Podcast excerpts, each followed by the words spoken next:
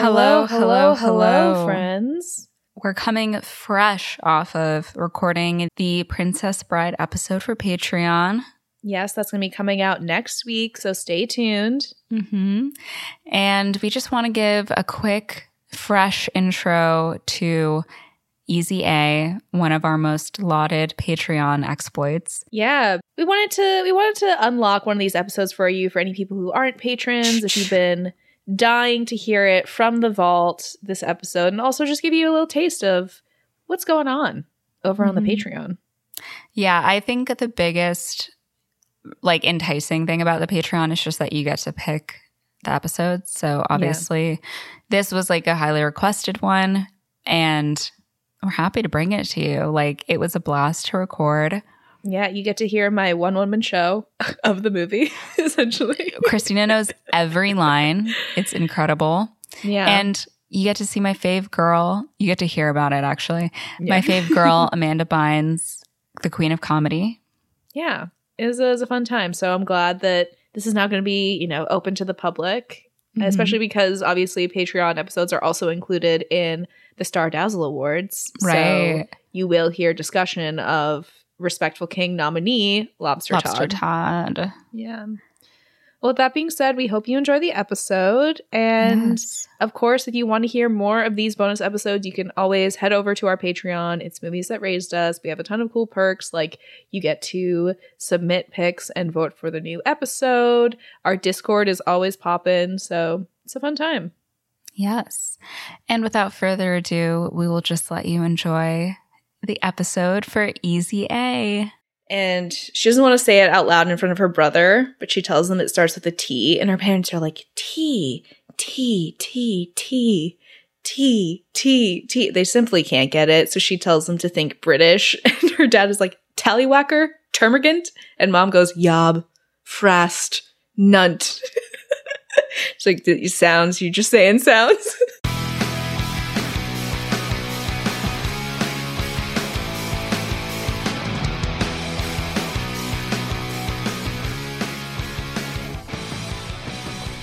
Hello, hello, hello.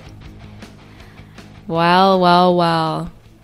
Back at the Patreon. Yes, we are. It's our second ever uh, Patreon exclusive bonus episode. This one was fully voted for by you, the patrons. Very exciting. The first ever voted on episode. Yeah. And there was actually overlap, which we were super concerned about. We were Yeah. like, everyone's gonna fucking pick a different movie. but um yeah, we narrowed it down and you guys picked Easy A. Yeah, this is one that we had been wanting to do for a while. Um, so I'm glad we're finally doing it. You know, just for the patrons, I can like talk as much as I want about how much I love Stanley Tucci and Penn Badgley. And uh, since you guys are paying for the content, it can all be in the episode instead of cutting it down to just like a two minute uh, rampage. Oh my gosh, totally. Also, I think that we did this with Sleepover Cinema. Mm-hmm. Was I sick when we recorded that? you were. I think I like paused in the middle to th- throw up. But hey, we're here now. I'm not sick. Mm-hmm. Mm-hmm. Yeah, doing great.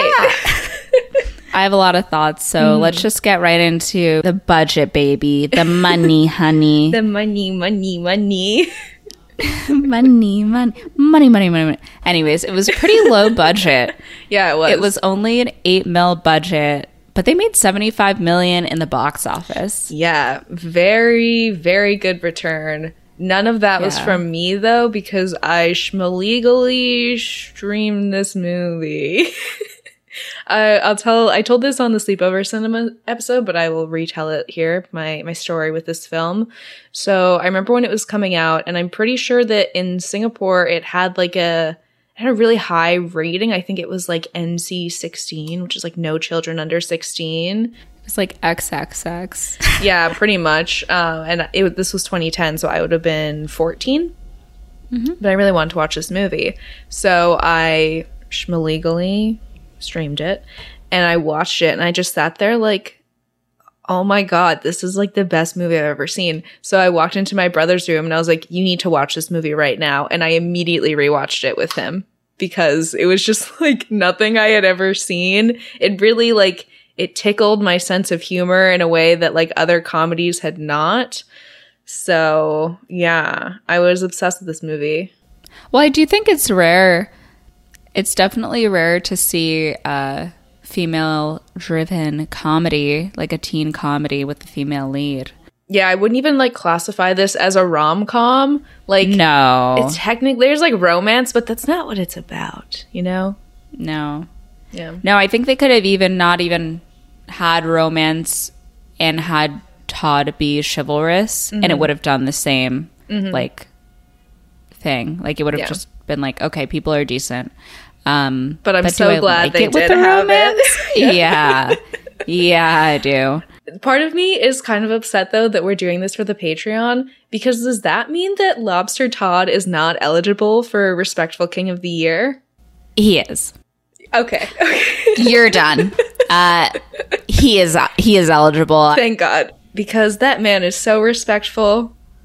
He's a king and uh, He's hot. he's hot. He definitely deserves a nomination at the 2023 Stardazzle Awards. So everyone who's not a patron will just have to get on board. Yeah, everyone's seen this movie. Like, Yeah. you can vote. I'm trying to figure out the right time to insert my Penn Badgley story. So I'm gonna So wait. I guess now. So I was at the farmers market, a farmers market that I go to actually very frequently. Um, my friend works there.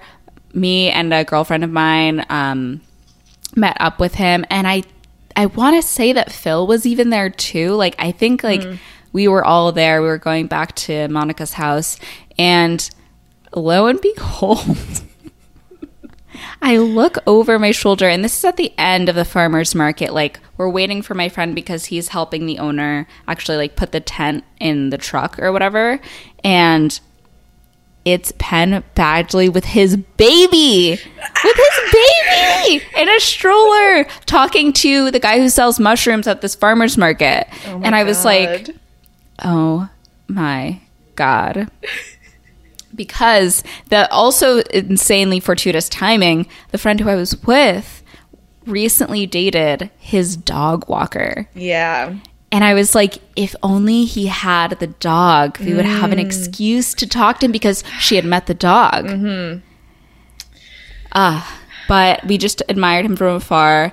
He's actually kind of skinny in person. Oh, for sure. like in this movie, he looks like so. He looks kind of like hunky. Mm-hmm.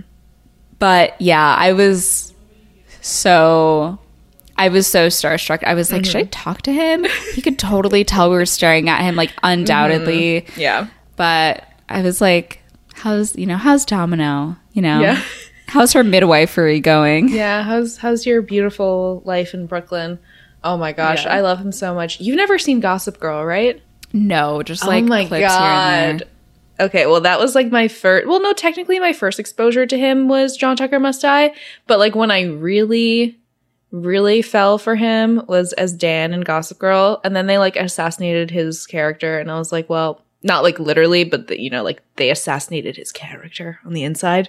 Um so I was like Okay. But yeah, I love Penn Badgley. Super hot, super talented also. Like if you've been watching you, the show, Yeah. like he's great. Doing a great that. job. So yeah. I could I could talk about him forever, and I probably will throughout the remainder of the episode. But before we get too deep into that, we'll throw some more fun facts at you. This one I actually didn't even pick up on until Mo mentioned it right before we started recording. But as we know, our main character's name is Olive, and the rest of her family is Dill, Rosemary, and Chip, which I never caught. How quirky. Yeah. Just a quirky little family, including another love of my life, Stanley Tucci. I'd like to lick me some of that popsicle. Um, moving right along. this pl- uh, play, it's a fucking movie. This movie was written almost in five days. Like the majority of it was written in five days. Wild. Um, I know, right? Pretty crazy thing to pop out of the blue. Also, Emma Stone almost turned down this role to star in Sucker Punch. I don't even know what that movie's about. It was like a, I think it might be based on a book. I only watched it once, but it's basically like these girls who I think are like orphans or runaways or something. And then they get like drugged. And when they're drugged, they're in this like other world. I am probably like completely butchering this, and people who like this movie are screaming at me.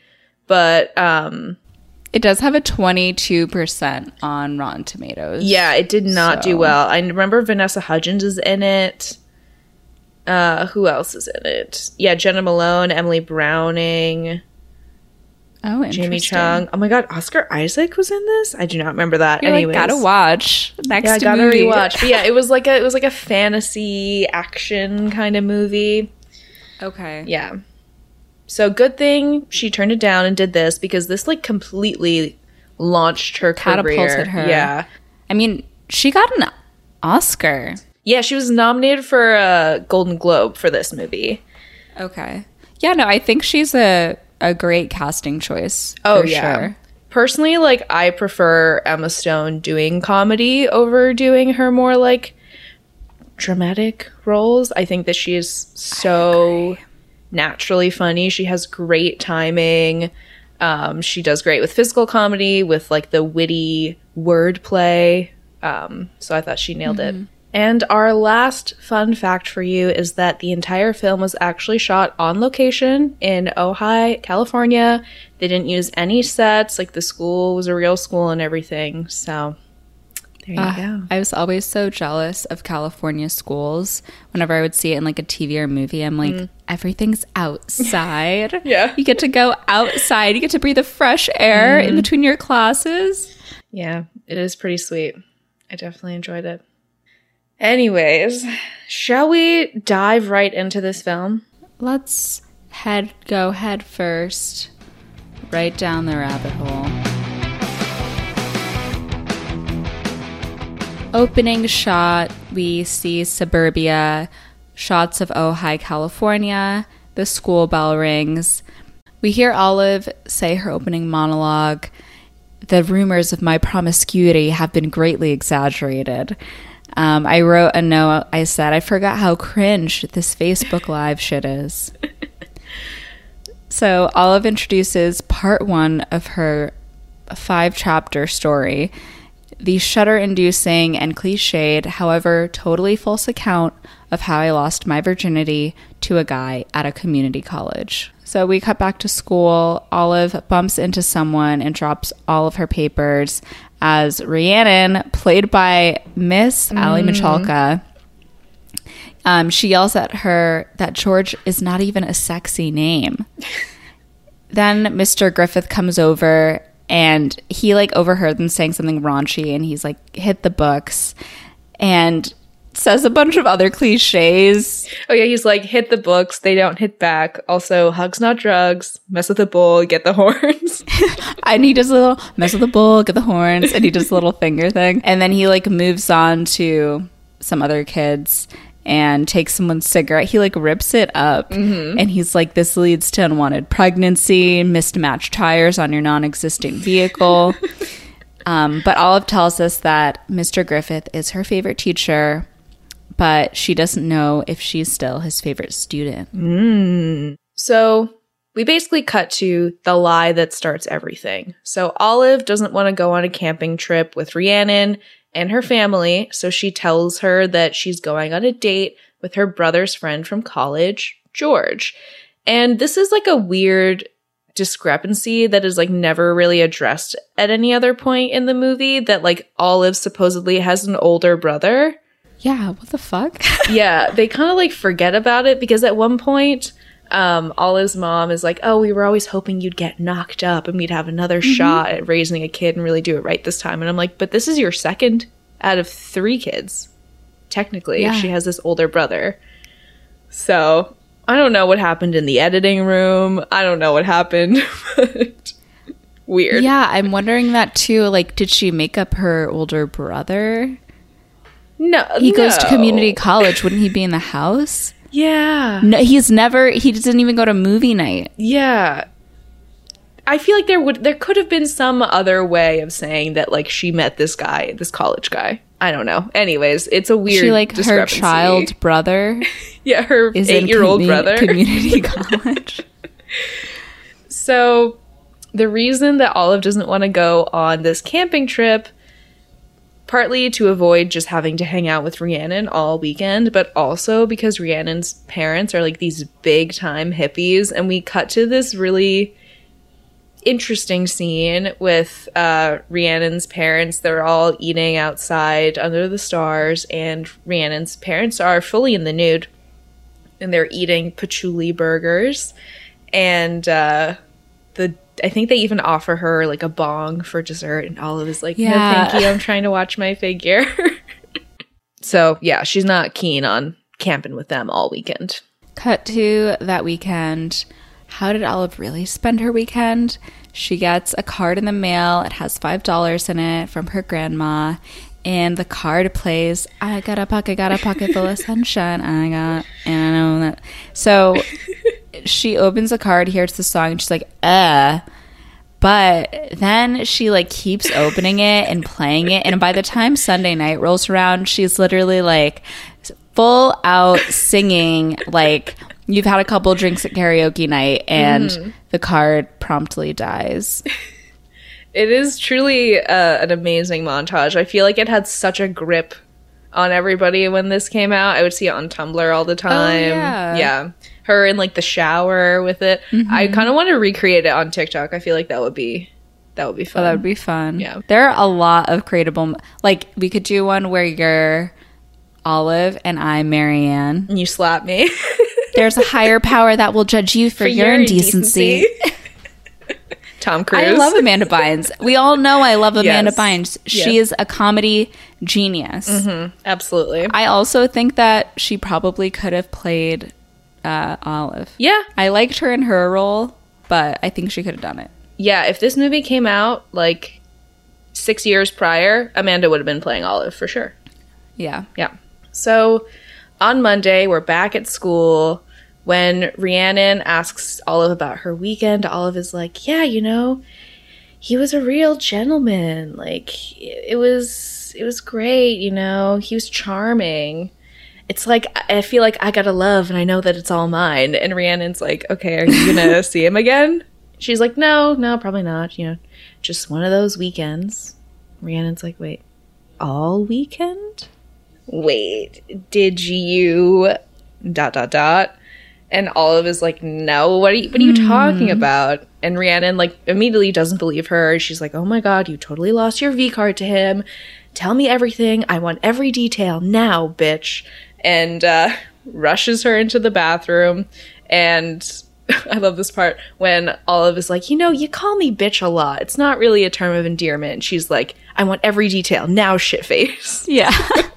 So Olive's like, fine, we did it. Rhiannon is super happy. She claps and hugs Olive, and she's like, now you're a super slut like me. And Olive is like, I don't think letting Peter Headland motorboat you outside the Bed Bath and Beyond makes you a super slut. So Rhiannon basically asks Olive, you know, what she let him do, and Olive says, you know, it was normal, nothing freaky. And as she's telling Rhiannon the story, we hear in her her webcast saying that she doesn't know why she did it. Maybe it was because it was the first time that she actually felt superior to Rhiannon, and then the mm-hmm. lies just started like piling on. Then, as she's talking about like there being sexy Glade candles uh, at this You know, not the regular Event. Glade candles, like the sexy Glade candles. Yes.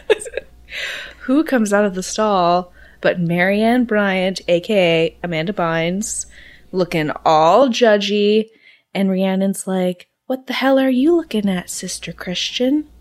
And she goes, Just a couple of admitted whores, and splashes the water on her hands at them before she walks out of the bathroom. Jesus. Drama. I know. So Olive tells us more about Marianne Bryant. She is the secretary of the student council, chairman of the Orange Blossom Dance Committee, and the president of the Cross Your Heart Club. Wow. Last year, their cause was changing the school mascot from the Blue Devils to the Woodchucks. Cue um, Woodchuck Todd, played by Penn Badgley, trying to do the Blue Devil dunk in a woodchuck costume. And if you've seen this movie, you know how it's like if you've seen that episode of Glee where they do the Britney songs and they start like a sex riot, mm-hmm. It's like That's the Blue Devil situation. Yeah. Yeah, absolutely. I was just watching that the other day. I'm getting ready. I can't wait to see uh, Lea Michele on Broadway. Oh my god, did you get tickets? I did get tickets. Wait, how long is she on for? Should I get tickets? oh, I bet. I mean, she doesn't start until September, so you'll be here in October. There's no way she's l- Yeah. less than two months. You should Damn. absolutely. I'm gonna get tickets. I simply need to see it. Like, It's a once in a lifetime opportunity. Like I almost wonder if this will be her foray back into Broadway. I think and she'll so. do more shows afterwards. I think so, honestly. It's Oh my god, it's wild. Yeah. I'm really excited. Mm-hmm. Let us know if you're going to see Lea Michele on Broadway. Yeah. we can talk about it in the Discord. oh, yes. Oh, really quick. Olive tells us that now Marianne has a new cause. Her. So we then head to part two of Olive's story the accelerated velocity of terminological inexactitude. And we have this like montage of the rumor spreading like crazy through the entire school. Mm-hmm, mm-hmm. By the time Olive gets from like the bathroom to the end of like the walkway, it's everybody already knows that, oh my god, Olive had sex. So Marianne tells Olive to be more careful of what she says in the water closet. Insane line. and Olive, you know, kind of pulls her aside from her annoying friend Nina and is like, "Hey, so what I you talk to you alone?" Yeah, are you gonna be okay?" Nina's like, Are you yeah, are you gonna be okay? And she like walks away, she's like, Bye Nina. And they do their little like they kiss and like raise it up to God, Raised a movie. roof Yeah. to Jesus. Yeah. So Olive's like, hey, what you heard in there, that actually wasn't true. And Marianne is like, Olive, that's your name, right? Um, the fuck? yeah. and Marianne's like, I'm not the one you need to answer to for your depraved behavior. There's a higher power that will judge you for your indecency. Tom, Tom Cruise. Cruise. So Don't test me. I know the lines. I think then she's like, I hope for your sake that God has a sense of humor. Oh, I have about 17 years of anecdotal proof that he does. Just off the dome. It's burned. This movie is It's bu- burned. it's in here. It's in here. Don't ask me the capital of North Dakota. Do you want to know the lines to Easy A? Exactly, because I will never forget a single one. We should do a TikTok that's like the um I have a unique set of Yeah. skills. I can recite the entirety of Easy A at the drop of a hat. this is what it's like when you, when we're workshopping TikTok ideas. We're work- we're we're Yeah. working here. We're working. We're coming up with content. a girl boss Um, never rests. Literally, I'm so tired. Oh, dude, I was making our, I was writing down our recording schedule for the next two months in my planner, and I was like, stay calm. Everything's gonna be fine. You just need to figure out when you're gonna watch all these movies, and it'll be fine. You can just only watch movies in your free time. Oh, did you want to hang out with your friends? Sorry, you'll actually be watching movies in your free time. All of it is Mm-hmm. that now. yep. the things that we do. Anyways, back to this film. Marianne is like, You've made your bed. I just hope for your sake that you've cleaned the sheets. And then Marianne proceeds to spread the rumor through the entire school. But Olive says that this actually wasn't the first time that her sexual exploits were the talk of the school. Yes, the first time was in eighth grade when Olive wanted a kiss from her crush, Todd. Yeah, Lobster Todd. They were thrown together for seven minutes in heaven. Um, while Don't You Think Your Girlfriend Is Hot Like Me me. played in the background. And I just want to note that young Olive is played by this actress who I've seen in so many Yeah. Disney shows. Perfect casting as young Emma Stone. it's Juliette Goglia. Goglia. Um, really great casting Yeah. for sure. So they're thrown in this room together. Todd is super nervous. Olive is also nervous and she's like just talking, talking, talking. And Todd's like, You talk like a grown up. And she's like, Don't worry, I'm not as smart as I think I am. she kind of gives me like a Liz Lemon mm, Yeah. thing. Yeah, it's Yeah. it's pretty it's pretty funny. Like if you told me Tina Fey had a hand in writing this, I'd be like, sure. Yeah. did. Right. So she's like, you know, we have 382 seconds left.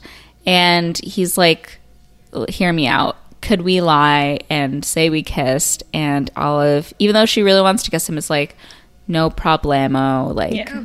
let's go back out there, champ. Mm-hmm. And Olive says that she actually didn't want to lie that time. And back then, nobody cared. But they sure did now that they thought she had sex with someone. Yeah. I mean, we were like briefly talking about this before we started recording, but like I went to a high school where not a lot of people were really having sex.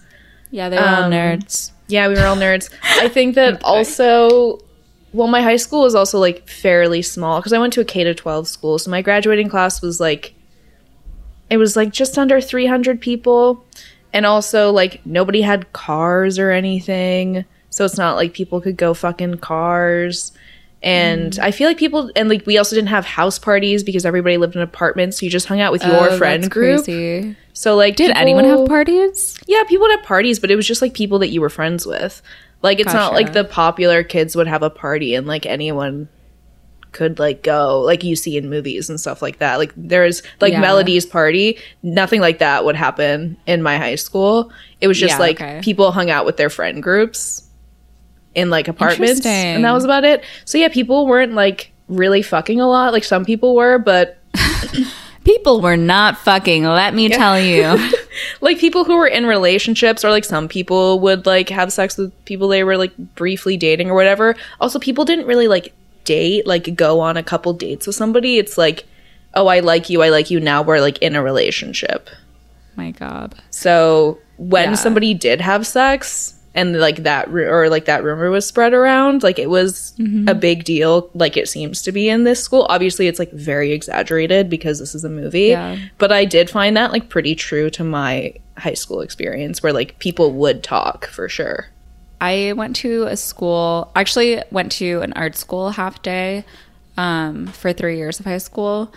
And li- like literally there, like people were super chill. I mean, there were a lot of gay people. It was like an art school. So a lot of people felt comfortable with their identities and being honest about that. And, or not, sorry, I'm sounding negative, but I just mean open.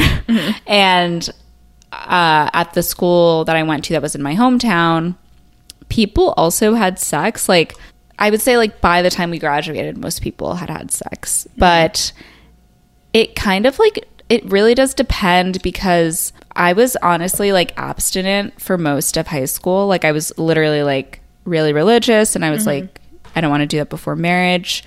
And I kind of just like ended up losing my virginity and I was like, felt really bad about it. But then I was like, I don't know, complicated feelings around that. Mm-hmm. But I knew other people had done that. Like it wasn't super crazy, yeah especially like in my senior year. Like I think anyone who had dated for like a significant amount of time like was probably also doing that their senior year and stuff. Um mm-hmm. but I do remember like I had religious friends specifically mm-hmm. and there were a couple of people who actually said some pretty nasty shit about me. Uh. But I like at that point was like I'm going to New York for college like I don't care. yeah like fuck all of you yeah Yeah, and it was people who I thought were my friends too. So mm. that was like a, Yeah. a shitty thing. But my close friends, like who I really like knew had my back, like they, you know, didn't care and mm-hmm. stuff. Um but yeah, I think it was kind of a mixed bag. Like I think it mm-hmm. really depended yeah, from like going off of what I know. And also, I know that at least one person from my high school is a Patreon subscriber. So you know who you mm-hmm. are. if you have any opinions, just DM us and uh, we could talk about it. But Yeah. all that to say, I don't think anyone would go this hard yeah at my school. Mm-hmm. for sure Yeah. I think people cared more if like someone wore someone else's prom dress than if you mm. fucking had sex. Yeah.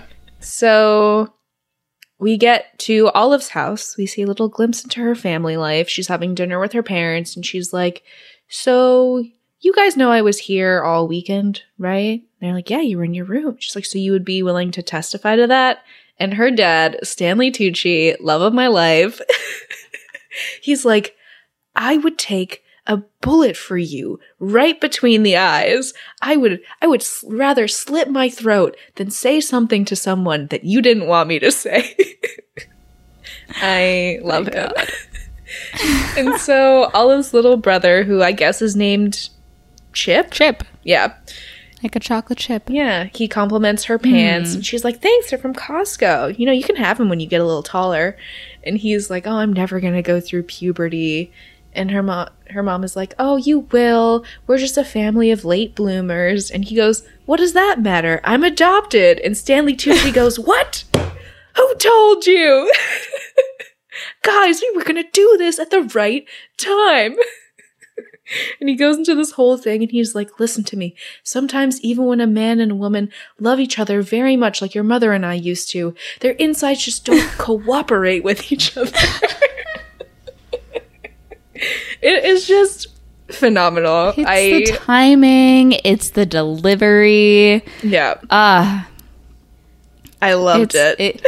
It's a perfect chef's I'm kiss. like, num, num, num, num, num. Yum, yum, yum, yum. yeah. So Olive's mom, Rosemary, is like, "Hey, Olive, what's going on? Like, why do you need an alibi from us?" Type of thing. And Olive is like, "Oh, it's nothing. It's just the rumor mill." And they have this great little wordplay of like, "Oh, what's the rumor mill churning out these days?" She's like, "Oh, nothing. It's a little low on grist." And he's like, "Oh, clever wordplay. You must be related to me." I know it too well. I need to stop. Somebody She just starts me. going. She's like, get her eyes glaze over. She's like, clever wordplay. Um, Anyways, go. You go ahead before I can't stop. speaking of churning, has anyone seen like butter TikTok, like where people are like making butter? Um, no, just me. Okay. I've been seeing pink sauce TikTok, so What? Oh my god. Pink sauce? Have you seen this? No. Okay. I thought you said pig sauce, and No, I was no, like, no. I don't know if I want to know. Pink sauce. It's this woman, she's running like a small business where she's selling this thing called pink sauce. And it It's just always a looks small like business. there are tons of like food safety violations going on. Like the serving sizes are not right. It the label is stuck on with like glitter glue. There's milk in it, but it's not like coming refrigerated. Uh like there's all this shit going on. Apparently send that to me? yes, I will. I will. Um apparently it, it kind of tastes like ranch but a little bit sweeter. Um yeah. I don't like that at all. yeah. and I don't like ranch, and I, I and I wish I had never heard about it. To be honest with you. Mm-hmm. So back at school the next day, every single person is staring at Olive, and she's like, "I didn't mean for the lie to put me on the map, but I kind of like it, and like it she does, you know." Mm. Yeah. in class, Mister. I see. I see you've given him a nickname, a, a, a brief little nickname, and it says, "This is Christina's note. I am not like a regular teacher. I'm a cool teacher." And he's like introducing them to the next book, The Scarlet Letter, and he's like, "Okay, someone give me a beat." yeah, Josh, like whatever. He's like, Anson. "There's a girl and there's a guy, and they are like." Adultery. yeah, adultery. crimes of passion. You- okay, you really do know every word. I'm gonna need you to settle. I think it's like jeal- jealousy, adultery, crimes of passion. I think is what Yeah. it is. And then he's like, just kidding, cut that. Like, I'm not gonna rap for you. Um, and then we just hear like Olive's narration and comments on how the books you read in school always have some connection to angsty adolescent drama. Except for Huckleberry Finn, I don't know any teenage boys who have ever run away with a big hulking black guy. Which is a surprise tool you'll need for later. Yeah, I'm right on. So Olive gives us a breakdown of the Scarlet Letter. Hester Prynne has an affair with the minister, is besmirched and made to wear a red A for adulterer. eventually the town realizes she was judged too harshly and she's a really good person and she dies a saint. Um, i loved this book. I read this in high school and i, I liked it a lot. Oh i've never read it. Yeah. It's really good. It's it's pretty intense though. Like the Yeah. writing is super intense mr griffith talks about how hester lived in a different time when adultery was the worst crime a woman could commit so Nina, who's a part of the Cross Your Hearts Club, mm-hmm. raises her hand and says Hester Prynne was a skank who brought this on herself. And I'm like, this is not even like relevant conversation. And mm-hmm. like, you can't say skank in school. no you can't Yeah. So then she turns to Olive and says, Perhaps you should embroider a red A on your wardrobe, you abominable tramp. And I'm like, You also can't say that in school. why didn't she get sent to the principal for that I still don't know. And then Olive goes, Perhaps you should get a wardrobe, you abominable twat. And she gets sent to the principal's office.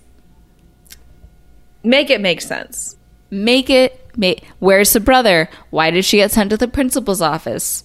that's what happens when you write a script in five days there are some plot holes This script was written in five days. Us at the end. Um, this script was written in five days. I mean, for the most part, there's a lot of it that's really tight and really good, but there's just the occasional Yeah. thing where it's like, wait, what's up? What's what's that? take roll roll back tape. we go to the principal's office where Marianne is an office aide. She is stapling papers while Olive is waiting to be seen. And she's like, seems as if someone's on a downward spiral. And Olive goes, seems as if someone's practicing the mundane activity she'll be saddled with the rest of her pathetic life. And Marianne goes, You're going to hell. And Olive goes, Just so long as you won't be there. And Marianne goes, I assure you, I won't. So Olive then watches as this boy, Brandon, comes out of the principal's office nursing his bloody nose. You may recognize him as BFF Carter from A Cinderella Story. I may recognize him. Mm-hmm. I know every detail of that man's face. So Olive then goes into the office and she explains, you know, this is the first time I've ever done anything like this. And the principal is like, if you use a word like that again in this school, it'll be a lost. And he goes on this whole like rant where he's like, this isn't one of those progressive schools where teachers are called by their first names and students are partners in learning. And there's a fundraising auction at the end of the year where the more creative parents put on musical skits. This is public school. If I can keep the girls off the pole and the boys off the pipe, I get a bonus. So And Olive he's like, "Do you understand detention. me?" And she's like, "I think I lost you in the middle, but I I got back Yeah. on track at I the found, end." I found my way back there. yeah. So, yeah, she gets detention after school. So, after Olive leaves the principal's office, who does she run into but Woodchuck Todd? He goes up to her with his woodchuck head off and they have some banter and she's like, "Oh my god, the illusion is shattered." And they talk about like, "Oh, what happens if you take off your head at Disneyland?" And he's like, "Oh no, Disney World is much more liberal. They went blue in the last election." It's like this really cute banter. They are very well matched. So he's like, Hey, are you going to Melody Bostic's party tonight? And she's like, No, I hadn't planned on it. And he says, Yeah, me neither. Tonight's my cousin's rehearsal dinner. Anyway, see ya, stay golden, and walks off. Rhiannon rushes up to Olive and she's like, Oh my God, is it true you got suspended for calling Nina a dick and punching her in the left tit? And Rhiannon is like gushing over this new badass Olive. But Olive keeps trying to tell her the truth and she isn't listening. That night, Olive gets home. She tells her parents that she got sent to the principal's office for saying an inappropriate word. And she doesn't want to say it out loud in front of her brother, but she tells them it starts with a T. And her parents are like, T, T, T, T, T, T, T. They simply can't get it. So she tells them to think British. And her dad is like, Tallywhacker, Termagant. And mom goes, Yob, Frast, None. She's like, these sounds, are just just saying sounds. sounds. so she ends up taking their offer to spell the word with her peas. and they ask if this has anything to do with the rumor that she mentioned and if she needs to talk about anything. Meanwhile, her brother is peeking over her shoulder and is like, "What's a twit?" And they're like, "That's an A, honey, but it's it's a bad word. It'll get a, get you sent to the principal's office. Don't say it." So her dad is like, "Well, you know, I guess it's a good thing this isn't a common occurrence." And Olive asks what her punishment would have been otherwise, and they're like, bed without supper, but she's already finished. So they're like, no dating, no dating for you, young lady. And uh, her dad actually pulls her aside and is like, you know what? I bet that girl was acting just like what you called her. And Olive is like, you have no idea. Detention. Olive tells us that due to budget cuts, um, her detention is basically like janitorial Mm-hmm. work. Yep. And she mops the floor. Um, she's like, I'm just looking forward to putting all of this behind me. Brandon asks her if there aren't child labor laws against this, and Olive asks him how he is, and he tells her that Principal Gibbons is a homophobe, which is why he called him a fascist. Mm. And Olive's like, okay, so the rumors are true. And Brandon's like, I don't know what you're talking about. And she's like, the rumors that Gibbons is a fascist, of course. Mm-hmm. But they give each other like a knowing look. Yeah. And later on, they're like scrubbing the stalls Yeah. in the bathroom. And he asks her what's up with her new look. Very whore couture. And she's like, well, if you haven't heard, like, I'm the new school slut. And he's like, well, I heard that he was twice your age and that he gave you crabs. And she's like, what the fuck? I, I think it's like a, a nice detail the fact that all she's wearing is like a tank top, a vest, and jeans, and they're like, oh my god, whore couture, because like Yeah. this whole thing is so ridiculously overhyped that she wears like a tank top, and everyone's like, oh my god, what a slut! Look at her. Yeah. So Olive actually reveals to him that the rumor isn't true and she made up the guy. And he tells her that she's perpetuating the rumor and that's messed up. And Olive is like, no offense, but you could probably learn something from me. And it is like a really strange conversation. And he's like, okay, so you're saying I should act straight so people will like me. And she was like, you know, maybe the kids we call peers are onto something. Maybe Marianne's stuck up Jesus freak thing is an act. And he tells her some of them are just trying to blend into the crowd. And Olive says that if that's the case, then he needs to either do everything he can to blend in or decide not to care. So Rhiannon and Olive are then hanging out on this kind of like valley overlook situation. And they're sitting on Rhiannon's car, and she, you know, asks about George, and Olive is like, Yeah, it was just a one night stand. It doesn't really matter. And Rhiannon's like, But aren't you supposed to be like eternally in love with him and shit? And Olive is like, uh, maybe if I was a gossip girl in Sweet Valley with uh, traveling pants, but I'm not. So, no, I couldn't really care less. And so that's when Rhiannon talks about a rumor that she heard from somebody else that Olive got it on with like three guys in a jacuzzi. And Olive was like, oh, that sounds like a lot of work, but it's better than getting it on with some old dude, which is what Brandon actually told me. And Rhiannon is like, oh, Brandon, isn't he a homo? And Olive is like, yeah. So then, of course, speak of the devil. Brandon calls Olive and she's like, oh, I was just talking about you with my friend Rhiannon. You know, like perpetually angry, blonde, bit. And before she finishes the word, he's like, oh, yeah, Rhiannon. Basically, Brandon asked to hang out with Olive later that day. He wants to talk to her about something. And so after she hangs up the call, Rhiannon is like, Bid, what is Bid? Like, beautiful soul, bedazzling personality. And she's like, big tits. And Rhiannon is like, yes, that's my identifier, big tits. So, Which is crazy because, like, I've never thought, like, oh, Aly Michalka, big tits. But, but, I guess. she does have big tits in this movie. Yeah. Yeah. yeah. Like, good for you. Mm-hmm. So the next day, part three a lady's choice and a gentleman's agreement. what little fucking twee like mustache on your finger names for the different parts of this. It So- was 2010, so It was. I mean, what could you do? You you had to have the mustache necklace. You had the deep mm-hmm. side part. Mm-hmm. the weird like owl decals on everything. Stop typing. You're you're calling me out, and I don't appreciate it.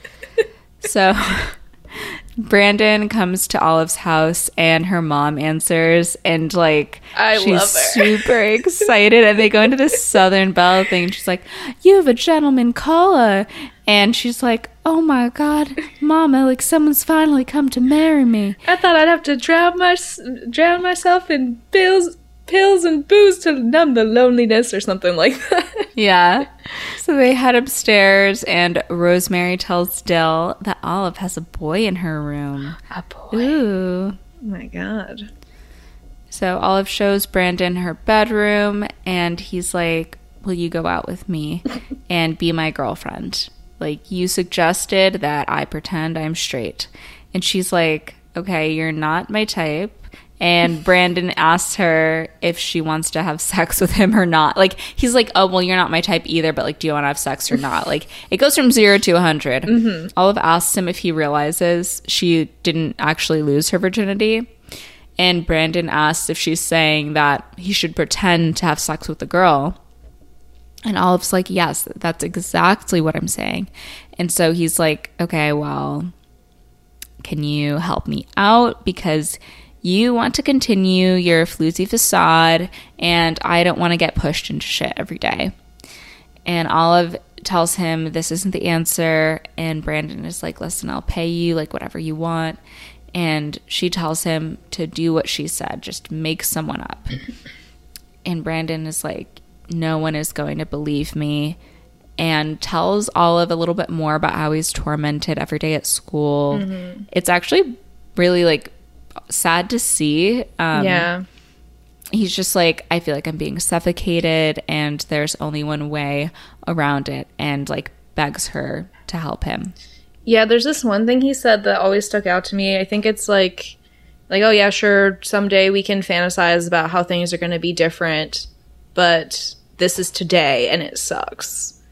Which yeah I know is like a thing that a lot of like a criticism that a lot of people have had with like the it gets better like mantra Oh, and really? slogan where it's like yeah sure but like right now it's like fucking awful and like you still have to suffer through a lot so it's hard Mm-hmm. to hold on to like that thought yeah Yeah. especially in high school i think it depends on a lot of things if you feel like high school will last forever or not right? Because if mm-hmm. you don't go out of state for college or you go to community college like you're still with those people. You're still with a mm-hmm. lot of people that you were with before. And it can feel like what's happening in high mm-hmm. school lasts forever or just Yeah. like you'll never be able to get over it even though you know you're going somewhere else. Like totally i've totally been there. Yeah. Yeah and even brandon is like he's so desperate for this help because i think he's also like i can't take another day of this i don't know what i'll do so he is like really really suffering So after hearing this very heartfelt appeal, um, Olive finally agrees and she tells him it has to be public and suggests Melody Bostic's party. And she tells him to make sure he's ready to live with the consequences. So we get to Melody Bostic's party. She is the most popular girl in the school, partly because she's pretty and has perfect hair, but also because her parents let her throw these crazy parties every time she catches them doing it in the hot tub, which is every week, apparently. So Olive and Brandon show up while the party is in full swing. She borrowed a dress from her mom. Brandon borrowed a jacket from Olive, and they are ready to put on a show. so they're like pretending to be wasted. And Olive is like, oh my God, Melody, sorry, we had some pre cocktail cocktails, pre cocktail party cocktails, like before the cocktail party with cocktails. And she goes into Melody's ear and she's like, here's the stitch, Melody, Bostic. and Melody's like, eh. Brandon was just telling me this really funny thing. and I was wondering if there was like a room that we could go to where he could finish telling me that thing that's funny, if you know what I mean.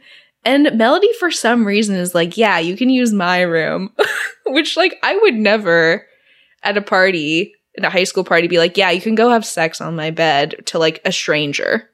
Oh my god, I remember like one of the first parties we threw in our apartment mm-hmm. when two people whose names won't be named went into Nora's room and were canoodling, and I was like, "What?" Wait, who was this? I will edit this out. Yeah, Mariah, edit this out.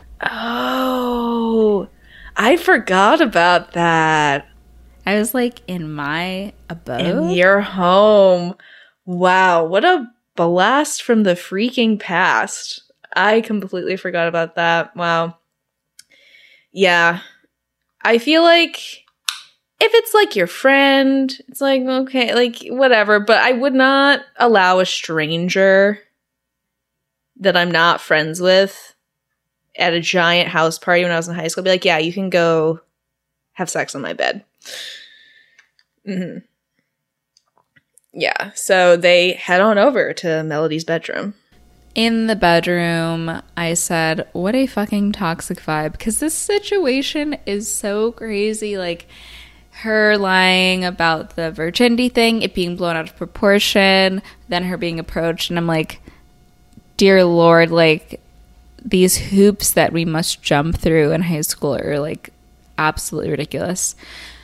So Olive takes off her thong and she puts them on the doorknob to cover up the keyhole. Then she gets on the bed with Brandon and she's like, come on, come on. And she like lays down too. I'm like, that's not even necessary. But she's like, grunt, like, grunt. And he's like, oh, oh. And she's like, grunt, like, what the fuck is wrong with you? yeah. Brandon is is terrible.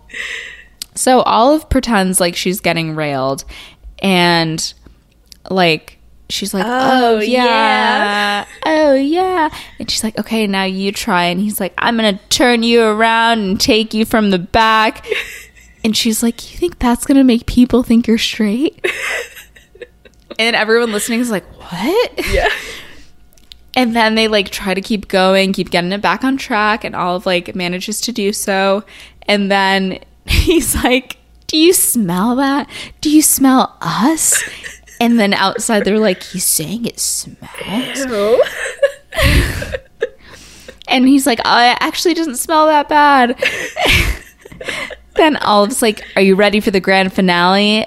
And punches him in the balls. Oh, yeah. oh, yeah.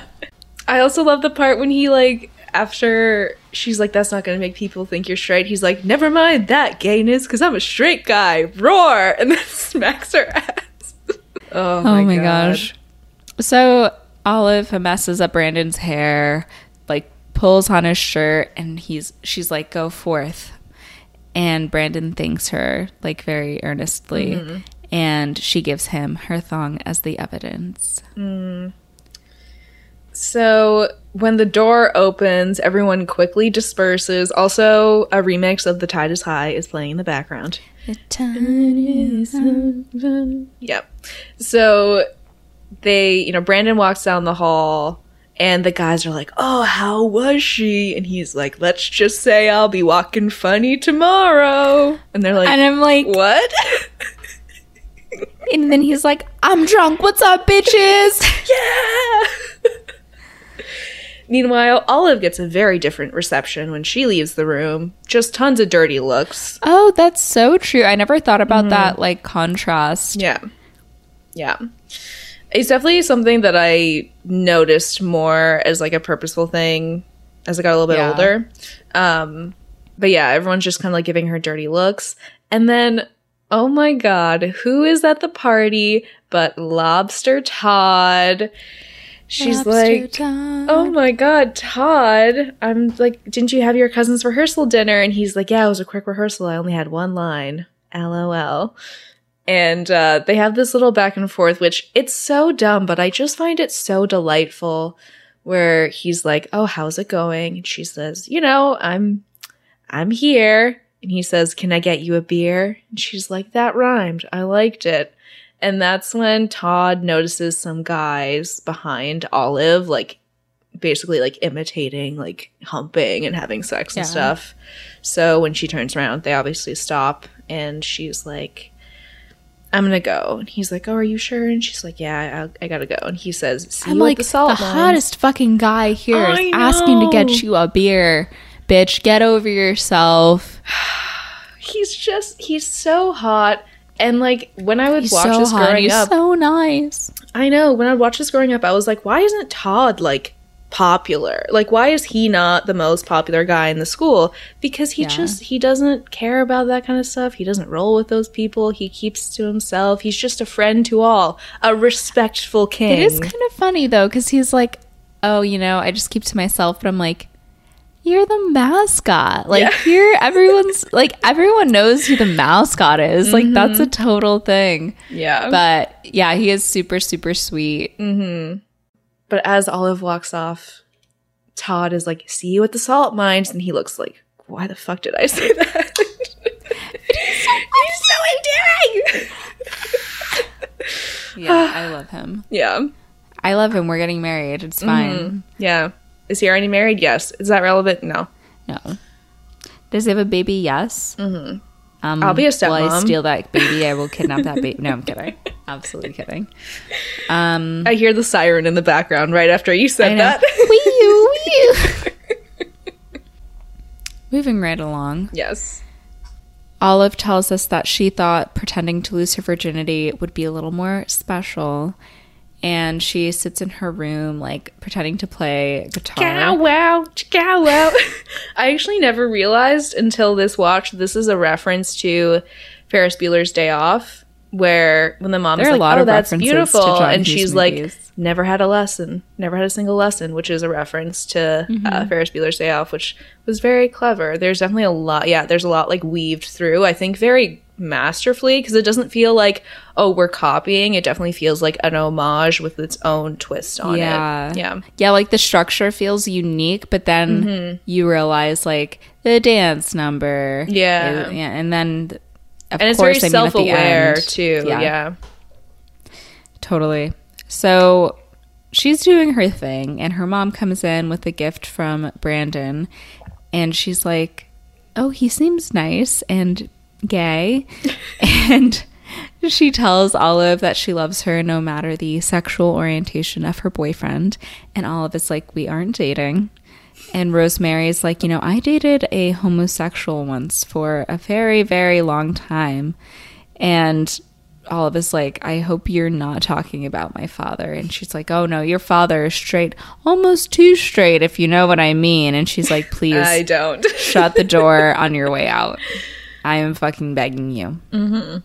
So she heads out, and um, Olive opens the gift. It is a Target gift card, and the card is like, if you don't like Target, you can go screw yourself. And it's a vibrator. Um, and then she gets a call from Ree asking if she hooked up with Brandon at Melody Bostic's party. and I like want to punch Rhiannon in the face. And like, what a nice moment that you had to ruin. And she's like, you know, just because you lost your virginity doesn't mean you can go around, um, like, Throwing your cat at everyone. yeah, throwing your cat at everyone. And Rhiannon just keeps talking about how Olive should have told her she was going to the party and how she slept with Brandon. And Olive is like, I can't believe you're really making this about you right now. And Rhiannon is like, well, um, you're starting to get a reputation as a dirty skank. And she tells Olive that that's her identifier, dirty skank. And Olive is like, well, you're a jealous virgin, and hangs up. Yeah. what does that lead to? One of the best montages. Cue bad reputation. Olive gets rid of all the clothes in her closet and for some reason has just, you know, dollars in the bank and Yeah, it gets the most like fucking expensive lingerie. It Yeah. looks nice. It does. Like she goes to this like fancy lingerie store, comes home with oodles of bags. She starts, you know, Noodles and zoodles of bags. precisely. And she's like, "So people thought I was a dirty skank? Fine. I'd be the dirtiest skank they'd ever seen. She doesn't shower anymore. I'm going to be fucking disgusting." So we see this montage of her like struggling with fabric and like sewing needles as she's trying to like sew something onto this lingerie and she's like grunting and struggling and her dad comes in and he's like what's going on? It sounds like you're having sex in here which i know can't be true because you have a gay boyfriend. And she's like he's not my boyfriend. And he's like hey no ju- no judgment. All god's children it's fine. I was gay once for a while. No big deal. We all do it. It's okay. And she's like dad can you just shut the door please? I couldn't tell if that was a joke or if he was actually like, yeah, whatever. Oh, I fully believe he was he's a bisexual man for sure. Stanley Tucci or this character? That's an interesting question. Um, well, now you've piqued my interest, ma'am. Opens the like 90 page thesis. I actually I do wonder if he's if he's ever commented on that because he has played like a lot of gay characters, but is married to a woman. I mean, he could be yeah, bi. I, I mean, don't I know think if he's an ever. easy read because I Mm-hmm. mean, I think we know people like that. Like, I think Sammy could read as gay, Right. and he's not. Yeah. But, or even my boyfriend, I guess. But Yeah. yeah, I think I don't know. I don't know him well enough to know. But if he told me that he was, I would believe Mm-hmm. him. And if he told me that he wasn't, I would also believe him. Yeah. Yeah. The point of this is to say, I love Stanley Tucci. also, I'm begging for one of your aprons that Mm-hmm. you have. I want one. Please send them to me. Please send us PR. I also want one of those aprons where it's like I watched Stanley Tucci make a Negroni on whatever day in 2020 from Super Yaki. I want one of those as well. Oh yeah, this is the this is the uh, TikTok from the episode. If you're not super yaki, uh, keep scrolling, keep scrolling away. Please collaborate with us. We love you. Good thing this is on the Patreon where they'll never hear it. So, Just as I planned. so Olive tells her dad to like leave her alone and he asks if she's okay and she says yeah and he's like give him hell and walks out. So at school the next day, Olive walks up with her her skinny jeans, her espadrilles, her mm-hmm. corset with her A embroidered on there, or not embroidered but sewn on. Yeah. and her Ray Ban sunglasses. Mm. Yeah. This was Oh, a and- and moment. pearls. And pearls too. Yeah. Holy shit. Yeah. That's a whole thing. I was actually thinking that that would be a really recognizable Halloween costume. I was also thinking the same thing. Um, if nothing, Whoa. if nothing comes my way, because listeners, I floated the idea of a group costume as the Hex Girls from Scooby Doo, but there were no takers other than Mo. Pretty dry in the fucking chat. It's like, how dare. I know, you, and you, you have the audacity to not even respond to the text. God damn, leaving me out to dry. Yeah. Um, because I told I told my boyfriend, and he was like, "Why is no one on board? That would be a great costume." And I'm like, Wait, hear me out. You're Olive and I'm Todd. I'm the Blue Devil. "Oh, I like that." That would be really fucking good, right? Oh yeah, everybody sound off in the comments if we should do this. Oh, that would be one of our. I think that would be our most iconic uh, couples costume. And it would be easy because all you need to do is like get Paint myself blue. paint yourself blue, get like a blue bikini top yeah, and yeah. like a little cape and some horns and you're good to go. oh yeah, I have like a tartan. Yeah, I just have to get a black corset, some fabric, embroider an A on there. I'll get like an Amazon corset, throw on some black skinny jeans. I have some somewhere. And uh Do you have a pair of wedges? Is the question. Mm, that I don't. So I'll have to figure that out. Can't wait to get all dressed up for Halloween, promptly get blackout drunk, and have to go home early. Will we be able to stay out past 11 p.m. this year? Here's Who hoping. knows? Here's hoping. Okay. Where the fuck are we? We're doing a podcast. Yeah. so yes, Olive's grand entrance into school. Iconic. Iconic. Mm-hmm. Yeah, everyone loses their fucking minds. They're like, what? And she goes up to Rhiannon and Anson, who's like a longtime crush of Rhiannon. She's like, I just realized the funniest thing. My name is an anagram for I love. And Anson's like, What's an anagram? And she's like, Look it up, big boy. and she's like, What's your problem to Rhiannon? And she's like, Actually, that's a rhetorical question. I don't want to know anything from you. And as she like walks off, she's like, Our friendship is officially over, and I want my juicy couture sweatshirt back. It's too loose around your chest anyway. And she's like, Ooh. I love that her line when she has this grand entrance is like, Olive is an anagram for, I, love. Not like, oh, I'll see you after school. Like you're looking hot today. I Like, wanna suck it's your the dick. fucking corniest shit.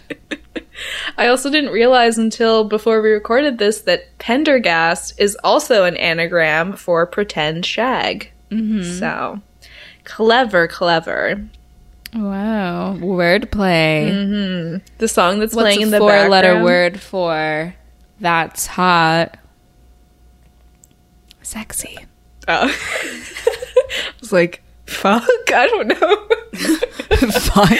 Fuck. My brain just working at like two miles an hour.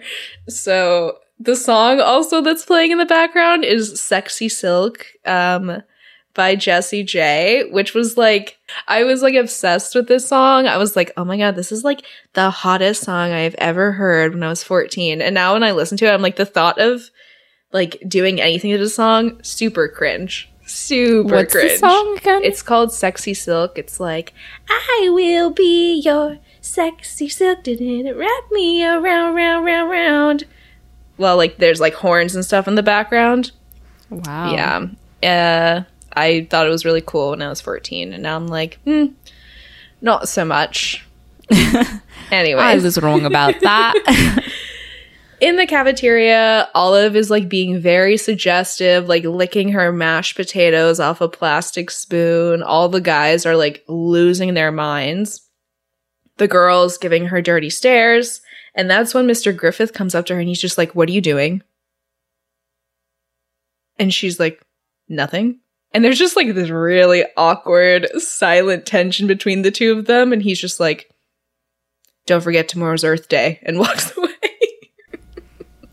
I like Mr. Griffith. I Yeah. feel like you do not like this teacher. No, no, I think it's a very funny moment. I love I Okay. love this moment. I do think he's like a little bit inappropriate with it, inappropriate with his students, but I mean the adults are kind of whack. his wife. True. Not nearly as much. Um, it's also just weird for me to see him in like a good guy role because when I see this actor, all I think is you're the evil husband to be from George of the Jungle. Ooh. So I see him Brendan and Fraser? I yeah, and I think bad guy. So yeah.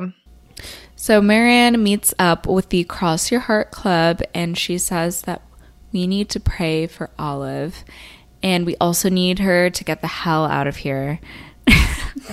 she's like, I tried to witness to her, but she's defiant to any type of help. And she starts to get emotional. Oh she's my like God. crying and she's like, I'm sorry, you guys. This is so stupid. And Micah is like, oh, played by Cam Gigandet. Gigante. Yeah. Gigante. Yeah. Um, love that casting. Mm-hmm. Apparently, like, I mean, there are a lot of jokes about his age and him being like Mm-hmm. a fourth year senior, but he was like older than everyone. Oh yeah, he was like 27 or something when Yeah. they shot this. So Micah's like, no, it's not stupid. It's real. And Marianne's like, you know, Jesus tells us to love everyone even the whores and the homosexuals, but it's just so hard. It's hard because they keep doing it over and over again. And I'm like, really butchering the delivery here? But when I tell you Amanda Bynes fucking killed this role, She did. brought it back to life, EMT style, and then mm-hmm. killed it again, mm-hmm. she was so good in this movie. Oh yeah. I just don't know why she wasn't cast again. And like, I feel like there was a really long period of time where we didn't see her in movies. Well, that's when her her mental health I think took a really big decline and she mm. stepped away. From Mm. I hope that it was like she needed to step away and not like she was pulled away and then her mental health declined. I think it was not long after this when she got put in her conservatorship. Oh, okay. Yeah, it's somewhere around this time. I wonder if there's any like interviews with her or interviews of Emma Roberts, not not the same girl, Emma Stone talking about her working with Amanda Bynes. I'm sure there are. Because I feel like if I was working with Amanda Bynes, I'd be like, oh my god, you know, Mm. Yeah. especially as someone who was comedic was a comedic actress and who Mm-hmm. at that time, I mean, Amanda had way more experience than she did. Oh yeah, So I would be like excited Mm-hmm. as fuck to work with her. definitely. Um, so they have this little conversation. It's really funny.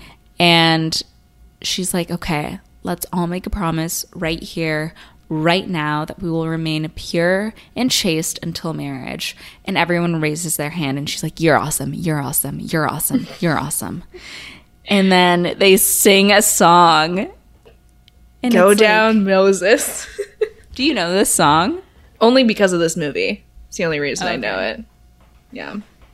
Go down, Moses. Go down and you just let tell old Pharaoh to let my people go. yeah. Let my people go. Mm hmm. So we then see Olive walking by the pool when who emerges from the water? Love my life, Todd.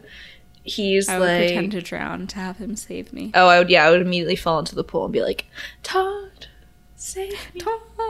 you were like bubbling. You're like, Todd. Todd. yeah. wait, wait. Todd. We are the Foley artists you've been looking for. My man Todd comes out of the water and he's like, Oh, I think you left your glass slipper at the party the other night. She's like, Enduring. I know. And she's like, Yeah, and I got pumpkin all over my dress too. the wordplay. And this is my favorite wordplay between them, where she's like, She says, Say la vie, and he says, La vie. He says it out loud. Say it out loud. Lovey. Lovey. Ugh, Todd. I'm an I'm an easy girl to please, really. So he says it sucks because they could have revisited Melody's bedroom. And she's like, Oh my god, that was Melody's house, like where they played Seven Minutes in Heaven back in 8th mm-hmm, grade. Mm-hmm. And she's like, Oh yeah, I can't believe you remember that. And he's like, Yeah, who doesn't remember their first almost kiss? And then just like shoves her shoulder before walking off. I'm like, Todd, you getting a little flirty, flirty? What's going on? Me, I'm like, Todd, you little, you little cheeky bastard.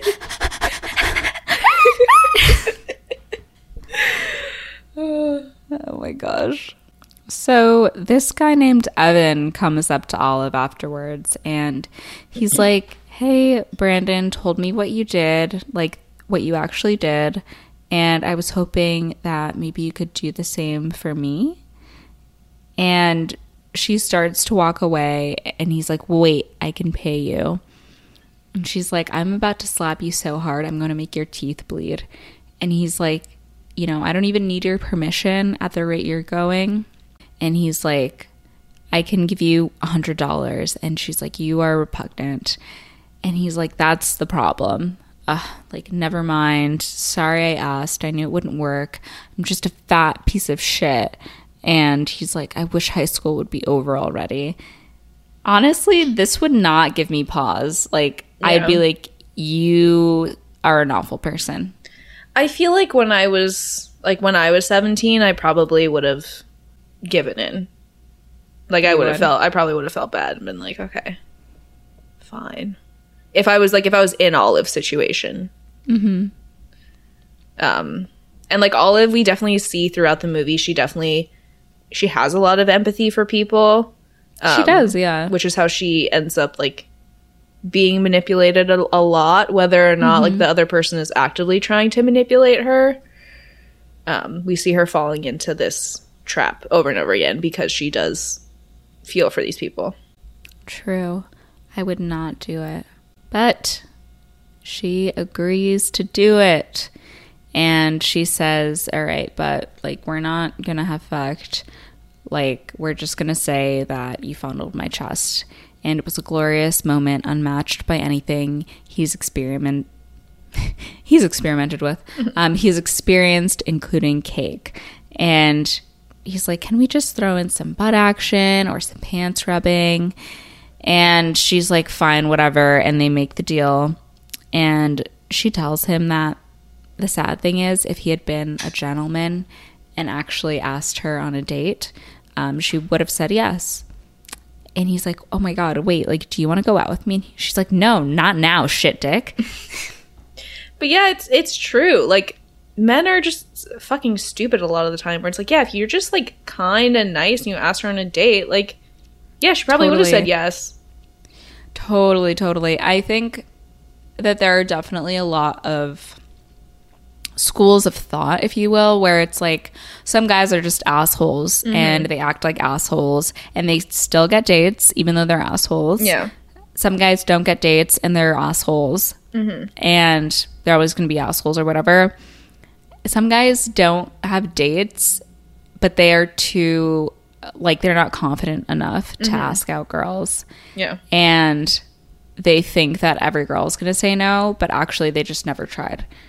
Yeah, or they like genuinely don't understand like what women actually like or want. And like if you just listened, it's really not that hard. It's not that hard. Yeah. No.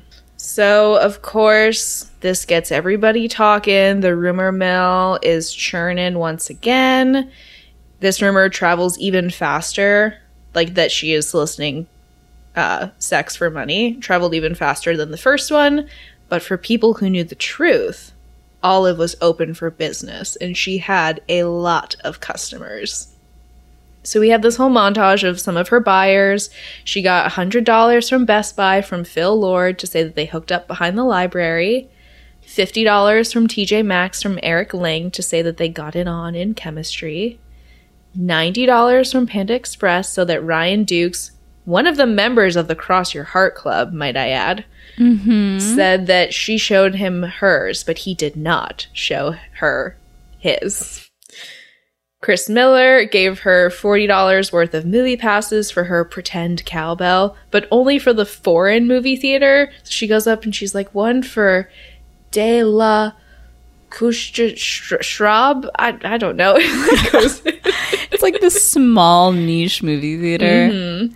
but the worst of all, Sanjay Chandrasekhar giving her a 20% off coupon for Bath and Body Works. And let me tell you, as somebody You who has get that shopped in the mail. Exactly. As someone who has shopped at Bath and Body Works many a time in my life, you buy one tiny little uh, hand sanitizer from there, you're Yeah. getting a 20% off coupon in your bag. Anyone fuck can get those. Fuck off, Sanjay. Back to the webcast. Olive talks to the audience and says, Whatever happened to chivalry? Does it only exist in 80s movies? I want John Cusack holding a boombox outside my window. I want to ride off on a lawnmower with Patrick Dempsey. I want Jake from 16 Candles waiting outside the church for me. I want Judd Nelson thrusting his fist into the air because he knows he got me. Just once, I want my life to be like an 80s movie. Preferably one with a really awesome musical number for no apparent reason. But no, no, John Hughes did not direct my life.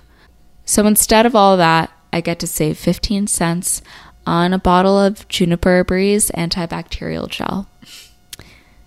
We segue into part four how I Olive Penderghast went from assumed trollop to actual homewrecker. I'm pretty sure that when I saw this movie for the first time, I had never seen any of the movies that she listed. Um, Whoa. yeah, because my mom didn't let me watch Breakfast Club actually until I was probably like a junior or junior or senior in high school.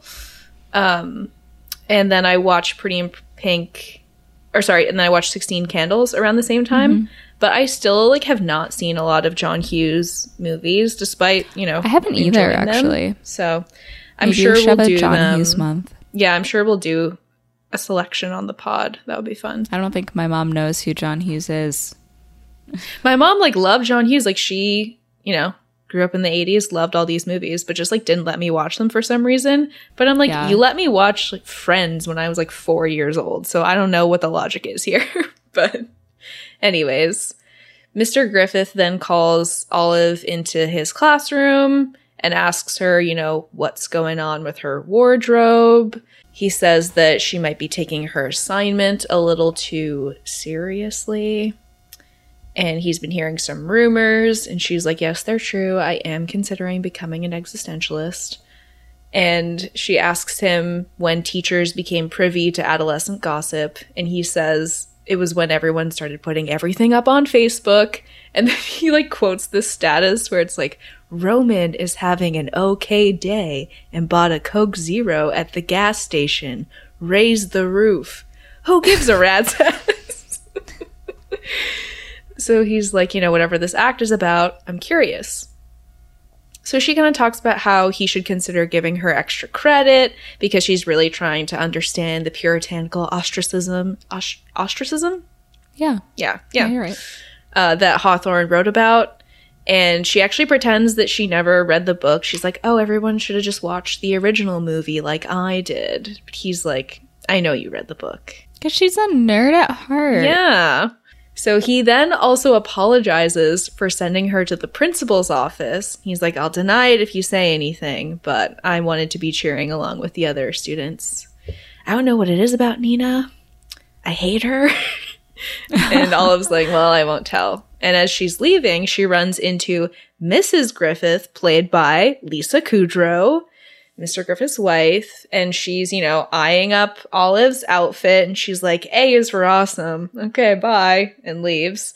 And Mrs. Griffith is like, How come I don't know that student? Like, I should know all the students, especially the ones that dress like that.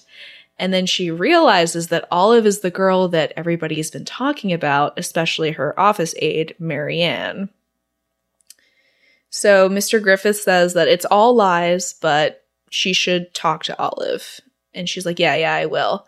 And while this convo is happening, like Mr. Griffith is also trying to like touch her and like kiss her and stuff. And she is swatting away all of his advances. And she tells him that she's not going to make it to dinner because she has an after school session with a kid who brought a knife to school. It was a butter knife, but it's a gateway knife. And as she's walking away, he's like, I'm thinking about another gateway and like trying to hit on her, but she is not having it. She's like, I am closed for business. Absolutely. Um, I get for not wanting to be weird at school, like where you both right, work, right.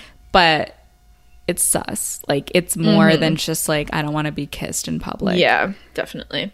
So in the office, um, Olive is waiting for Mrs. Griffith to call her in, and Marianne is sharpening pencils, just staring daggers at Olive. And Olive is like, Ooh, you're sharpening pencils? You're sharpening pencils so sharp. Ooh, ah, so sharp. Ooh, so, so sharp. Sharp, Sharpen sharp. Yeah. So finally, Mrs. Griffith calls her in and she's like, Olive, you know, I've been hearing some concerns. Um, I'm confused as to what statement you're making with your wardrobe. And she's like, Oh, am I in trouble because like I'm following the dress code? Nothing is above my like fingertips or whatever. That that was also my school's dress code. Your hem couldn't be higher than your fingertips. Classic. Mine was technically actually four inches. Mm. And then they said if it's higher than your fingertips, like same difference. But Yeah. We also Whatever. couldn't have like visible bra strap. Like it had to be thick enough strap that it would cover a bra strap so you can wear like tank tops. And I'm like, it's Singapore. It's fucking hot.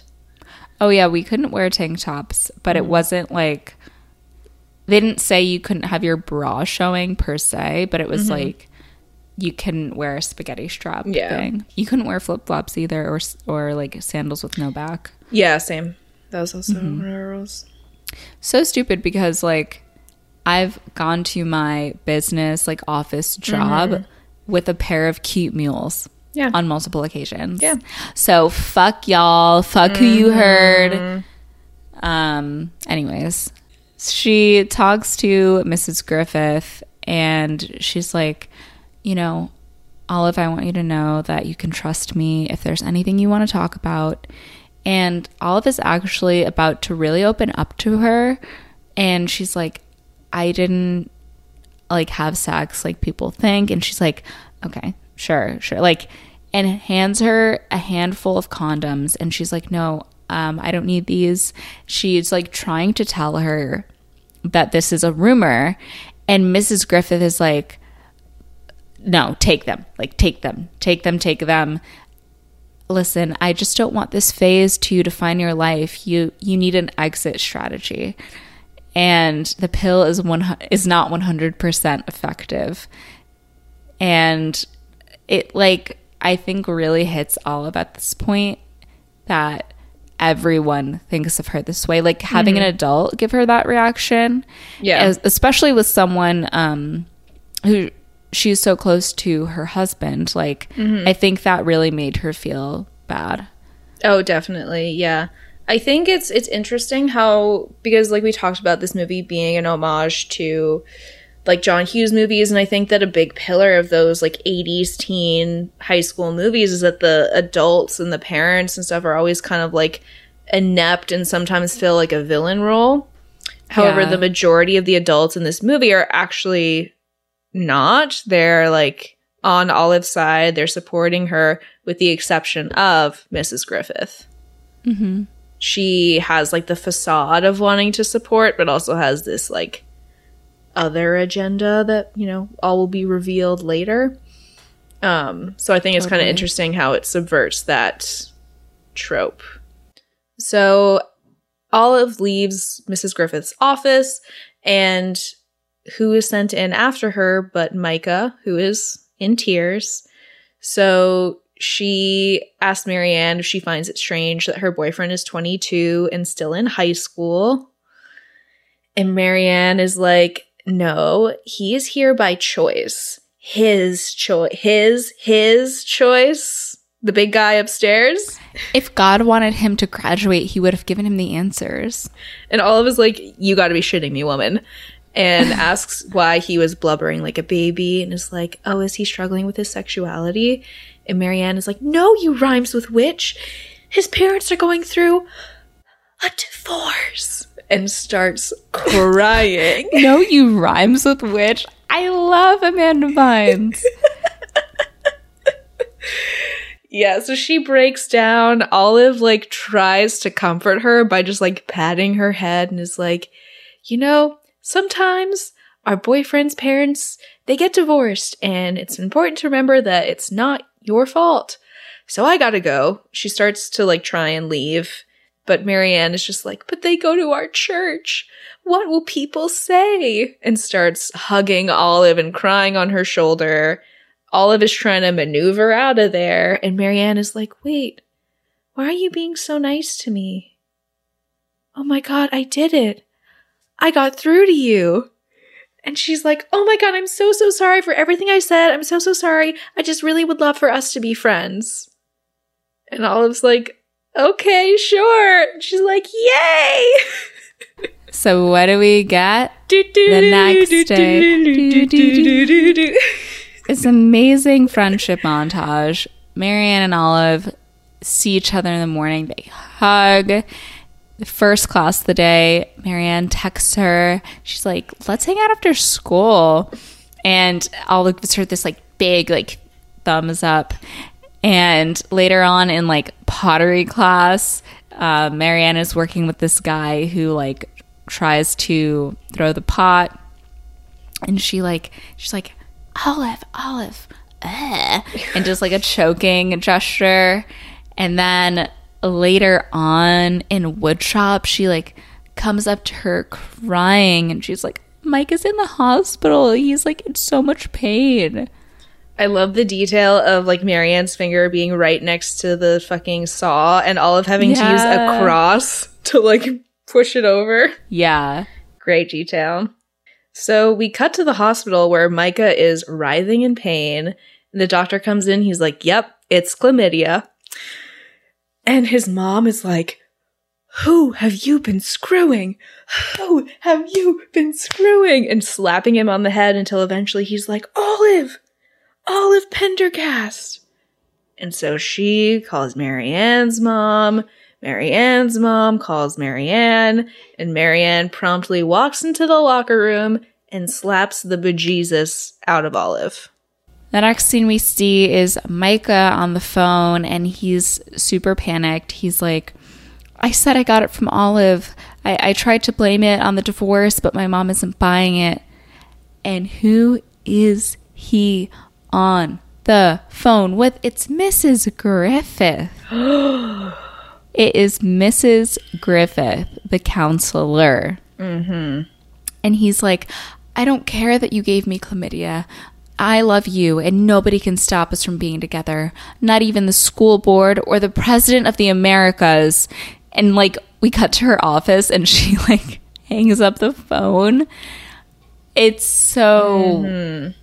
Great. It's so cringe. I mean, of course, like, I would never do that. Like, it's so. Imagine your kid going to school and like finding out they were hooking up with the school counselor.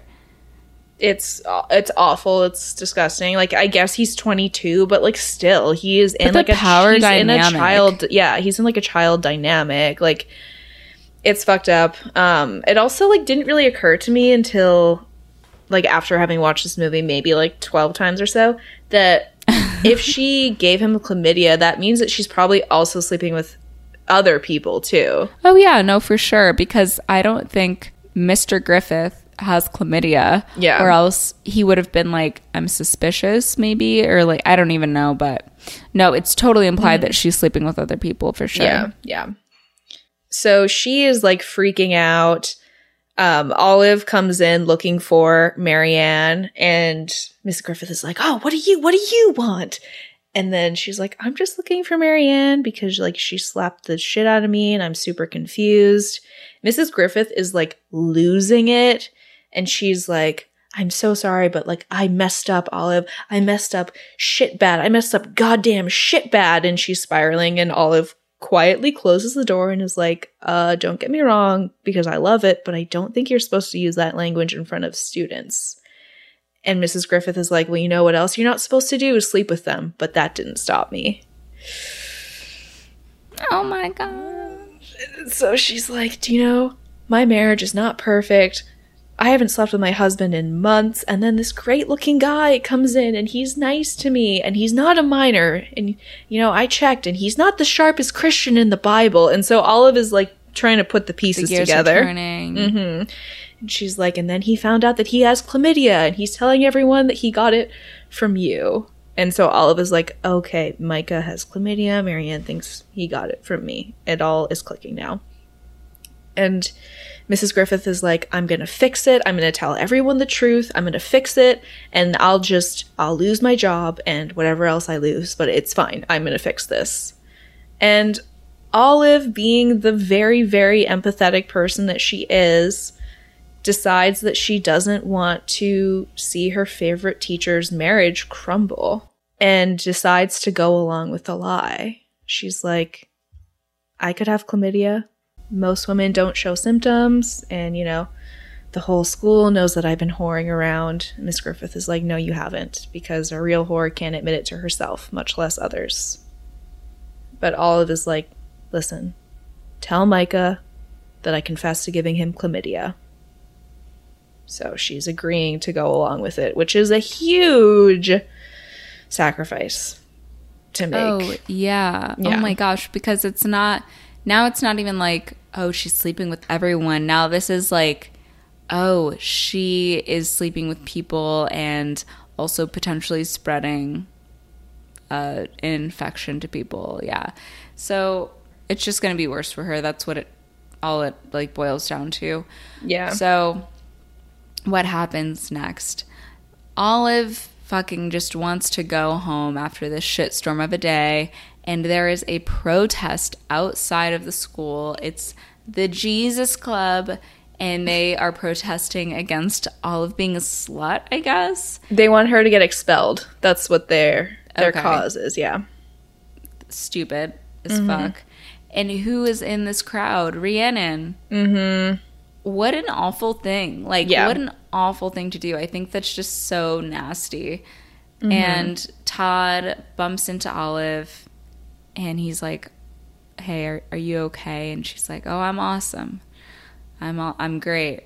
And he tells her, Screw all these people. And all of this like, Haven't you heard? I already did. Yeah.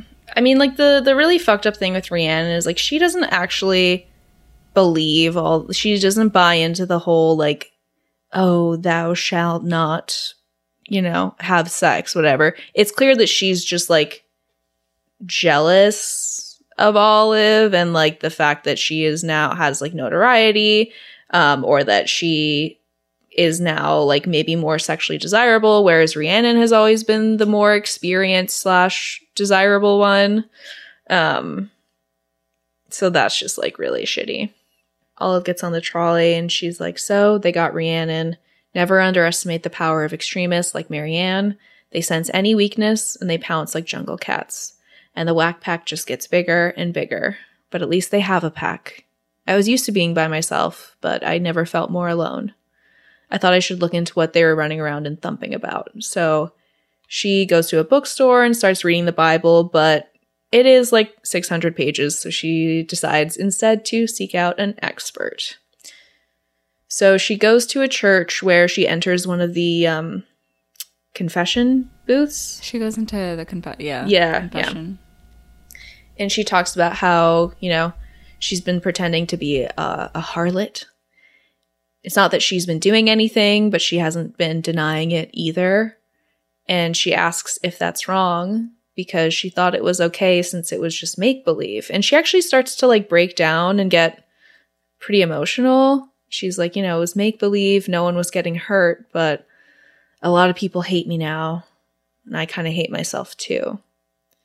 And nobody is saying anything on the other side so she actually pulls back the screen and the booth is in fact empty. So just once again simply no one to turn to at all. So on her way out she actually ends up like knocking over a bible accidentally on one of the pews puts it back and runs out of the church. Olive decides to try another place of worship and she goes to a church like two blocks away. I don't even know. And she's like, Can I talk to the reverend, the priest? And they're like, The pastor. Like, yes. So she talks to the pastor, played by Fred Armisen. yeah And she's like, So, where does the church stand on lying and adultery? He's like, It's not good. and she's like, Okay, so, th- you know, theoretically, if we're speaking like, um, there's a hell, and he's like, There, there's the Christian church does believe in a hell. And she's like, Okay, so theoretically, he's like, It, no, it, it exists. It's, you know, right above the Orient, right under our feet. And she's, like, okay. so, what would be worse, adultery or lying, or you know, is it a double whammy? And then Olive accidentally knocks over one of the frames on his desk, and she looks at it and she's like, "Oh, ah," and it's Marianne and the pastor and his wife, and like, yeah, it's Marianne's dad, and so she's just like. Holy shit. And then she accidentally, she's like, I, I have to go. And she like knocks over another frame. And he's like, Really? Two frames? and she gets her ass out of there and she's like i unknowingly sought help from uh, the father of the leader of my lynch mob and i was like okay that's pretty That's- dark That's yeah. An exaggeration, some might say. Absolutely. Also, the fucking insane Photoshop job that was done on this family portrait. Oh, yeah.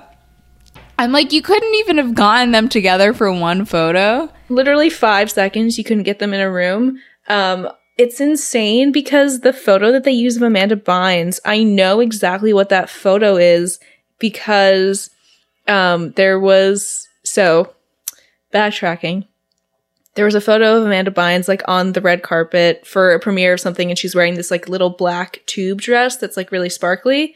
And I remember it because back on a website called stardoll.com, which some of you may be familiar with. You're done. you are done. There was an Amanda Bynes doll and one of the dresses you could put on her was this dress. You have too much knowledge. I'm so deep in like the extended universe of this film accidentally, but yeah, I remember this dress from stardoll.com, which I spent many an hour Does on. Does stardoll.com still exist? It does.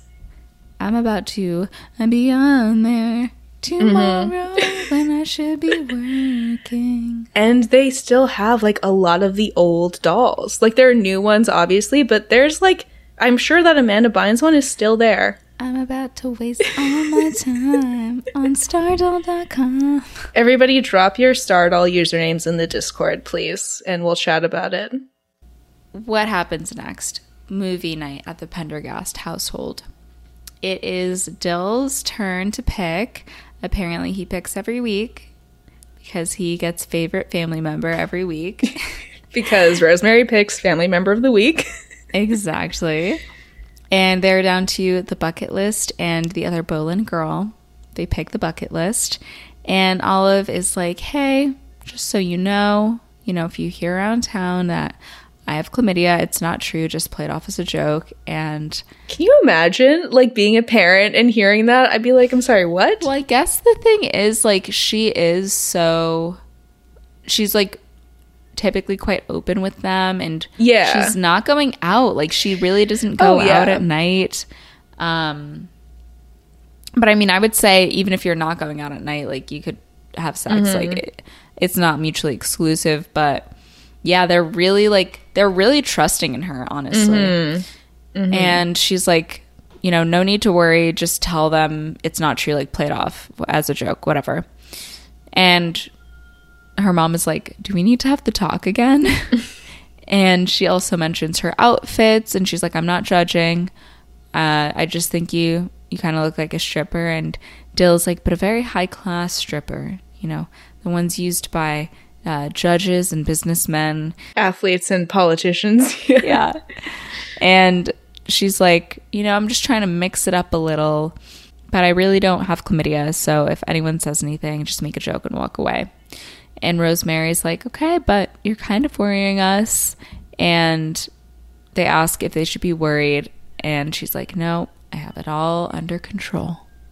Yeah, it is kind of worrying, like how trusting they are. Like, I do think yeah. that there should be a little bit more interference, especially when you think about this movie.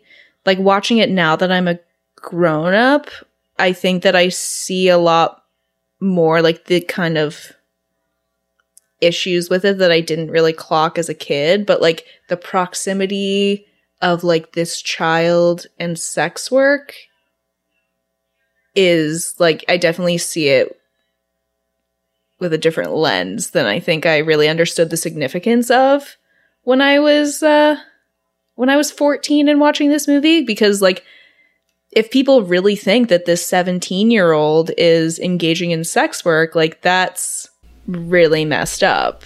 Do you mean like her teachers or yeah. her parents? Yeah, like just yeah. any any adult who like believes that the rumors. I definitely think that Mrs. G handled it super poorly. Yeah. I don't think that Mr. G um, thinks that she's having sex like that. Yeah, he he seems to not believe the rumors since yeah. he told, you know, his wife, you know, it's all lies, but just talk to her. But like that that's a claim that I think bears investigating. Like even even if you do think it's false, like I think as a school or as like an adult in an authority situation, like you would have to thoroughly investigate that to see if that's the truth. I feel like that's something that would need to be reported. I do think it's important to make sure that all of your students are safe. Mm-hmm. I guess I would be weary as an adult to follow up on a rumor when it's like a rumor. But I guess if you do believe it, like I think it's worth investigating. Yeah. Um, I would be worried if it was like some sort of like scheme that was run by an adult. I would be like, who's someone forcing her to do this? Like, what the fuck is going Right. on? Right. Yeah. Yeah, I mean like at the end of the day this this is a comedy and obviously they're not going to like delve into to The that like, complexities of sex work. yeah, like yeah. obviously and because it's not actually happening it's you know a different thing but yeah i just feel like in, in the real world i think that if there were rumors like this going around at my school i feel like this would have been something that would have been investigated Mm-hmm. for sure so back to the webcast olive tells us that um she actually ended up going back and rereading the Scarlet Letter to see how Hester dealt with this situation. And it said that, you know, she bore her punishment in humble silence, which was like not something that Olive was really down to do. And we see her sitting alone in the cafeteria, like literally a social pariah. Nobody is sitting at her table and she thinks about how you know it's weird how with all the mythical play that she's been getting nobody has actually bothered asking her out or like actually trying to get with her until anson rhiannon's crush goes up to her and he's like oh olive what are you up to tonight I was thinking maybe we could, you know, go on a hot air balloon ride, drink some champagne, maybe read some Sylvia Plath. And she's like, okay, or we could just, you know, go to the lobster shack because that's, you know, easier. And he's like, great, sounds good. So they make a date. Olive has a date finally. Ooh. So they go to the restaurant, The Lobster Shack. Um, I think we all know what this restaurant would actually be called. Schmed Schlobster. Yeah, Schmed Lobster. Immediately, they're like, "Hi, hi." Awkward silence, like they don't have anything to talk about. Olive starts on one of her rolls. She's like, "Oh, you know, like people. That some people think a lobster is an aphrodisiac, and even though there's no science behind the claims, and she starts talking about like rhinoceros horn being ground up Pulverized blister beetle. Like she's talking about bloody discharge at one point. Yeah, she's like, the thing about like the rhinoceros horns, like it could cause bloody just yeah, Yeah. crazy, crazy things to be talking about right now. Mm-hmm. And she's like, "Oh, am I talking too much?" And Anson's like, "Oh no, you're just you know burning through a lot of topics really fast." so the waiter brings them their food. And Olive makes this like hilarious face. She's like, Yum. like yum like just so animated and um she notices the birthday parade that is like going by on the other side of the restaurant headed by woodchuck todd and she's like why don't we just start calling him lobster todd Lobster Todd. so olive notices whose birthday it is it's rhiannon's birthday i'm surprised her parents are even eating lobster I don't think it's Rhiannon's birthday. I think she's just at like another table. oh i Yeah. guess i i had assumed she was there just with her parents I don't know because she sees her through the fish tank, like Yeah. just on the other side of the restaurant. She's there with her parents, but it's uh, Todd isn't at her table. She's at a different table. Oh. It's just someone else's birthday. It's not? No. That's crazy. Yeah. So, yep. Anyways, um, also Todd is like, happy bir- bir- birthday, or, or break it down. Like he's like going all in right now. hippy, hippy, happy, happy birthday to you. Yeah. um, you know this movie a little too well. I do. But yeah, it's it's really good. So all of this like fuck, we have to get out of here. And Anson's like, what are you talking about? Like why? And she's like, Rhiannon's here, and like I know she's had a cr- crush on you for a really long time. And he's like, we have nothing in common. And she's like, oh, and we do. And she gives the uh, waiter her gift certificate, and they head out. She tries to be really sneaky, but of course, Rhea sees her on the way out, and she's like,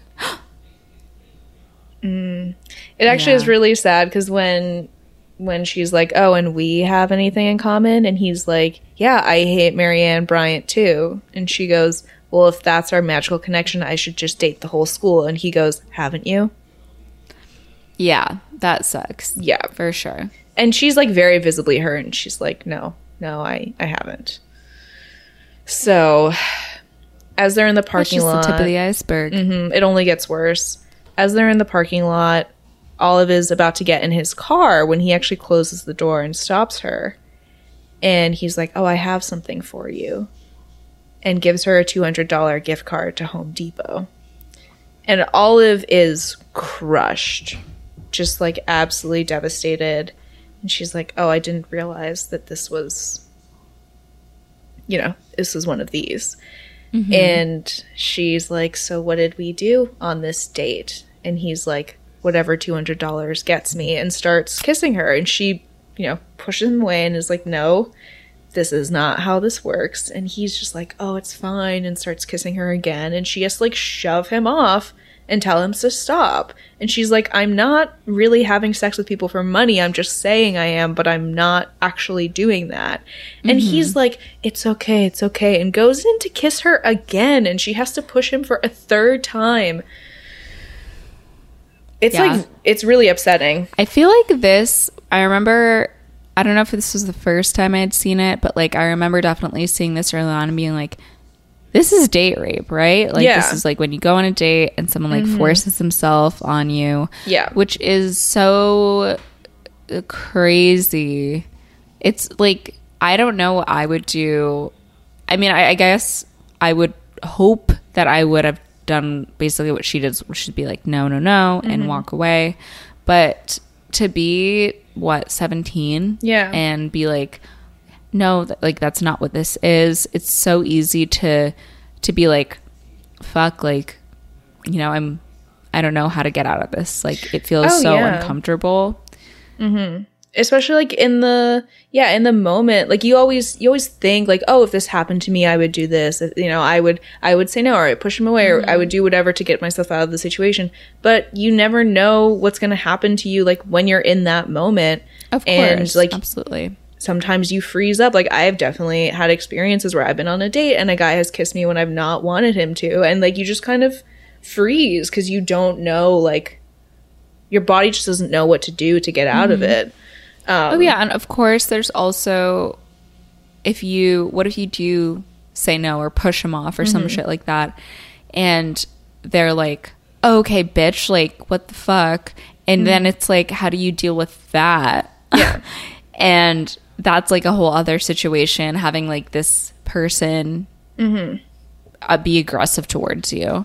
Yeah. And sometimes you're prepared for the first no, but you're not prepared to have to say it two or three more times, Yeah. you know? Because it's just, it's shitty and it shouldn't happen to anyone. And people should just like fucking be respectful and understand consent. But unfortunately, that doesn't always happen.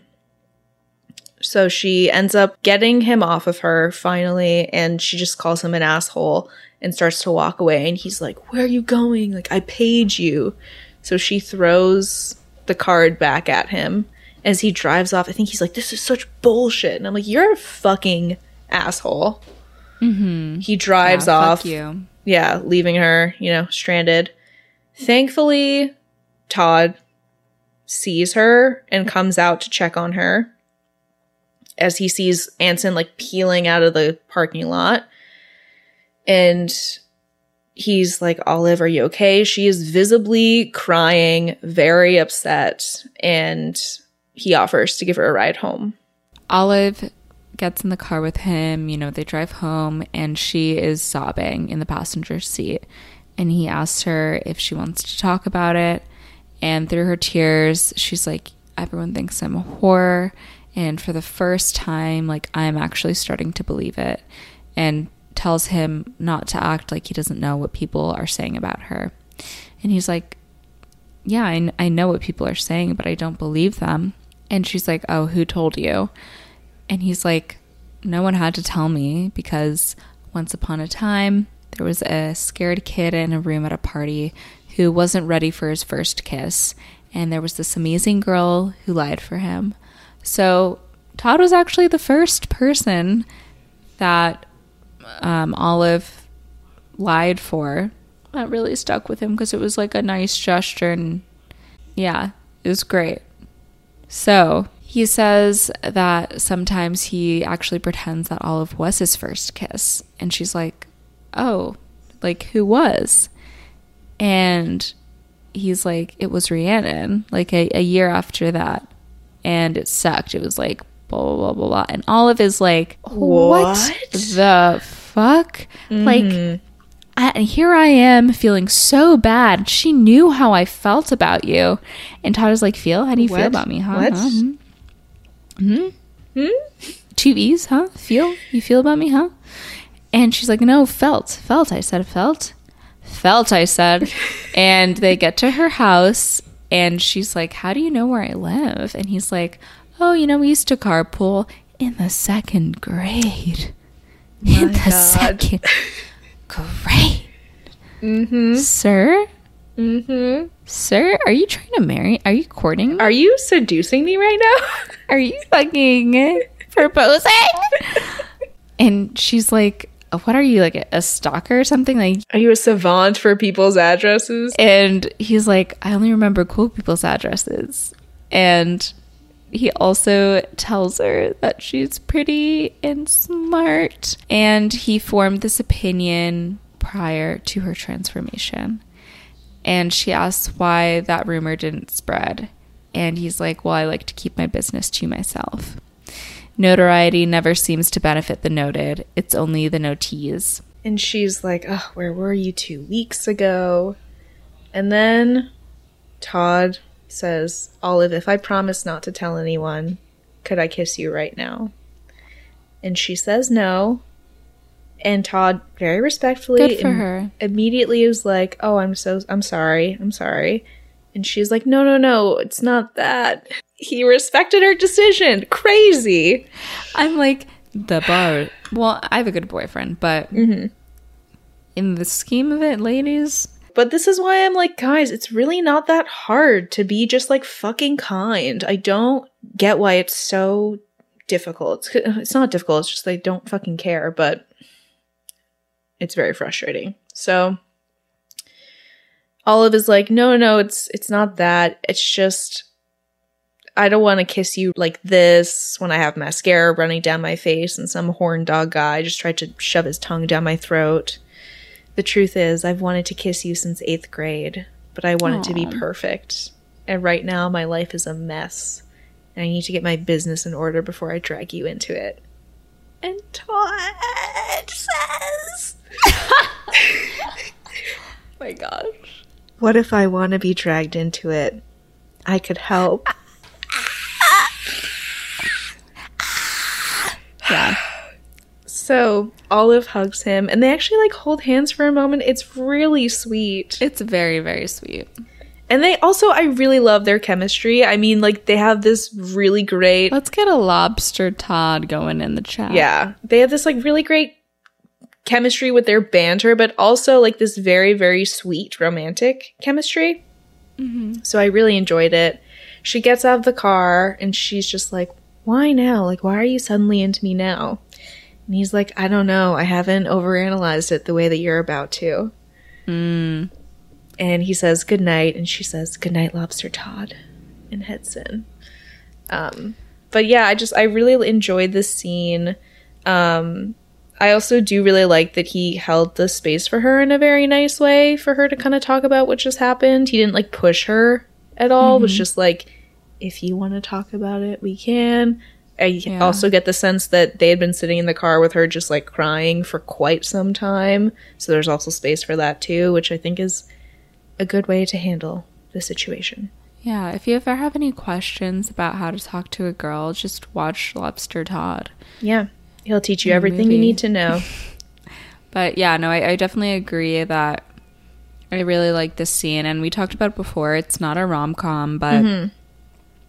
Um, I think this could have also been achieved if they were friends. I prefer the romance, Mm-hmm. Yeah, just because it's juicy and delicious.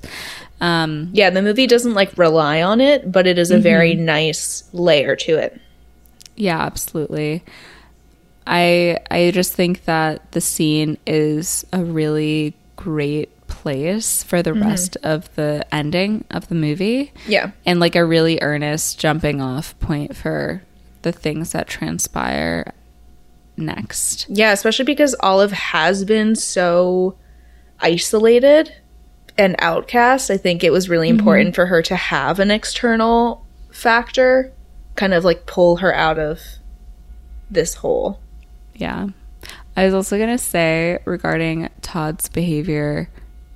No, not Todd. Anson. Um, Phil once told me that when he was younger, like obviously, you know, everyone has like the talk, but he told me that his dad also talked to him about like consent, like about being like, you know, now I don't know if he like if that word was in the zeitgeist at the time, Right. but like definitely about being like oh if someone says no like that like you respect that like you don't push mm-hmm. further like that's not something Yeah. you do and i'm like oh my god like he talked to you about that? like what Yeah. And i'm like Yeah. that makes so much sense to fucking do to just be like It's yeah. yeah communicate because it's not even i mean it, it is about consensually having sex but it's mm-hmm. it's really at its core being able to communicate Yeah. and understand what someone's like wants Yeah, and like creating a, a space where people feel comfortable to voice it if they need to, if like it's not maybe not coming across in their body language or whatever, if they if they feel comfortable enough to say like, hey, I need to stop or like we need to whatever, just making sure that you're setting a precedent where like that is a safe and okay thing to do. Super important. yeah yeah all that to say i feel like uh, people could be doing that more people could be uh, simply talking to their kids and being like yeah if um, you're getting signs that a woman doesn't want to have sex with you you just say okay i'm gonna head out let uh, why don't i take you home or whatever the fuck Mm hmm. So simple. So, Olive is now determined to stop all the lies, and there's only one person she could count on to tell the truth Brandon. then, Lalaine, who you might know as Miranda from Lizzie McGuire, runs. an uncredited role. How rude of them. It's like you don't respect your fucking elders, bro. Mm-hmm. Mm-hmm. So she runs up to Olive and she's like, Oh my god, Brandon ran away from home. He left this note for his parents saying, I'm gay bitches and skip town with some big hulking black guy. And Olive to herself is like, My apologies to Mark Twain because previously throwback. Mm-hmm. She's like, How come the books you read in high school always seem to mimic real life? Except for Huckleberry Finn. But no, now it's Huckleberry Finn. And that's what you missed on Glee. Yeah. And Lane comes back too. She's like, "Oh, what did you say?" And she's like, "Oh, nothing." She's like, "No, no, I I left, and then you said something, and I came back." And she's like, You're you're funny. Call me. Okay, bye. Call me. anyway. So Olive then goes to all of these guys that she's helped, and she asks them to come clean, but none of them are willing to do so. Um, even Micah got sent to live with his grandparents in Florida. Then Olive visits Mrs. Griffith next, and she's like, listen, we made our choices and the guilt that comes along with it. Like, we're going to have to just, you know, we've made our beds, we have to lie in them. And Olive is like, um, what the fuck? Like, I could tell the truth and you could get fired and put in jail. And Mrs. Griffith is like, he is legal, he's of age. Second, who would believe you? No, no one's going to believe you. Who would, would you, you believe? believe? Yeah. And then Olive storms right over to Mr. Griffith and tells him the truth about his wife.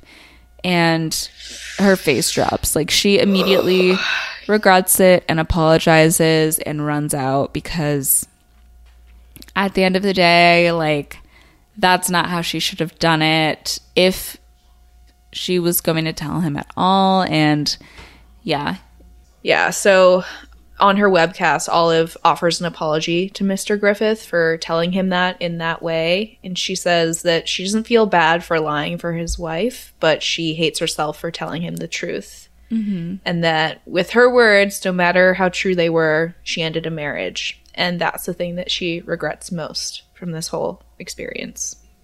yeah.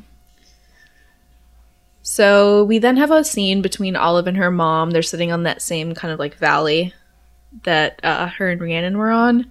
And she tells her mom the truth of what's been going on. And her mom actually says that she was in a very similar situation when she was a teenager. She had a horrible reputation and people said awful things about her. And Olive is like, why? And her mom is like, because I was a slut. Like I got around. I slept around a ton before I met your dad. I had incredibly low self-worth and uh I slept with a lot of people. And she kind of like goes into all these details about she's like, "Oh yeah, I could do this thing where I could like get my leg up there." And all of They're this like so, I don't want to hear this. boundary as a family.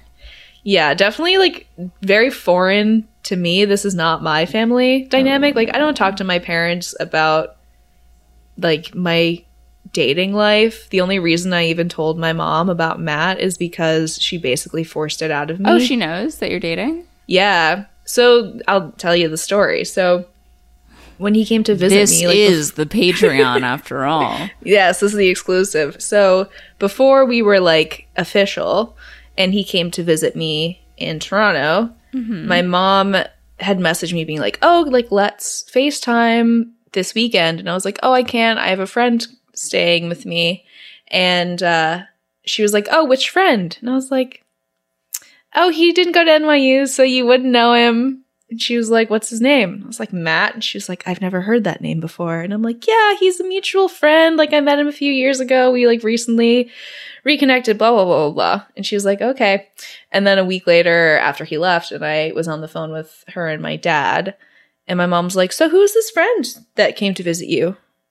And I was like, Oh, yeah, just my friend Matt. Like, I met him at at this party a couple years ago. He went to a different school. And she's like, okay, is this someone you're dating?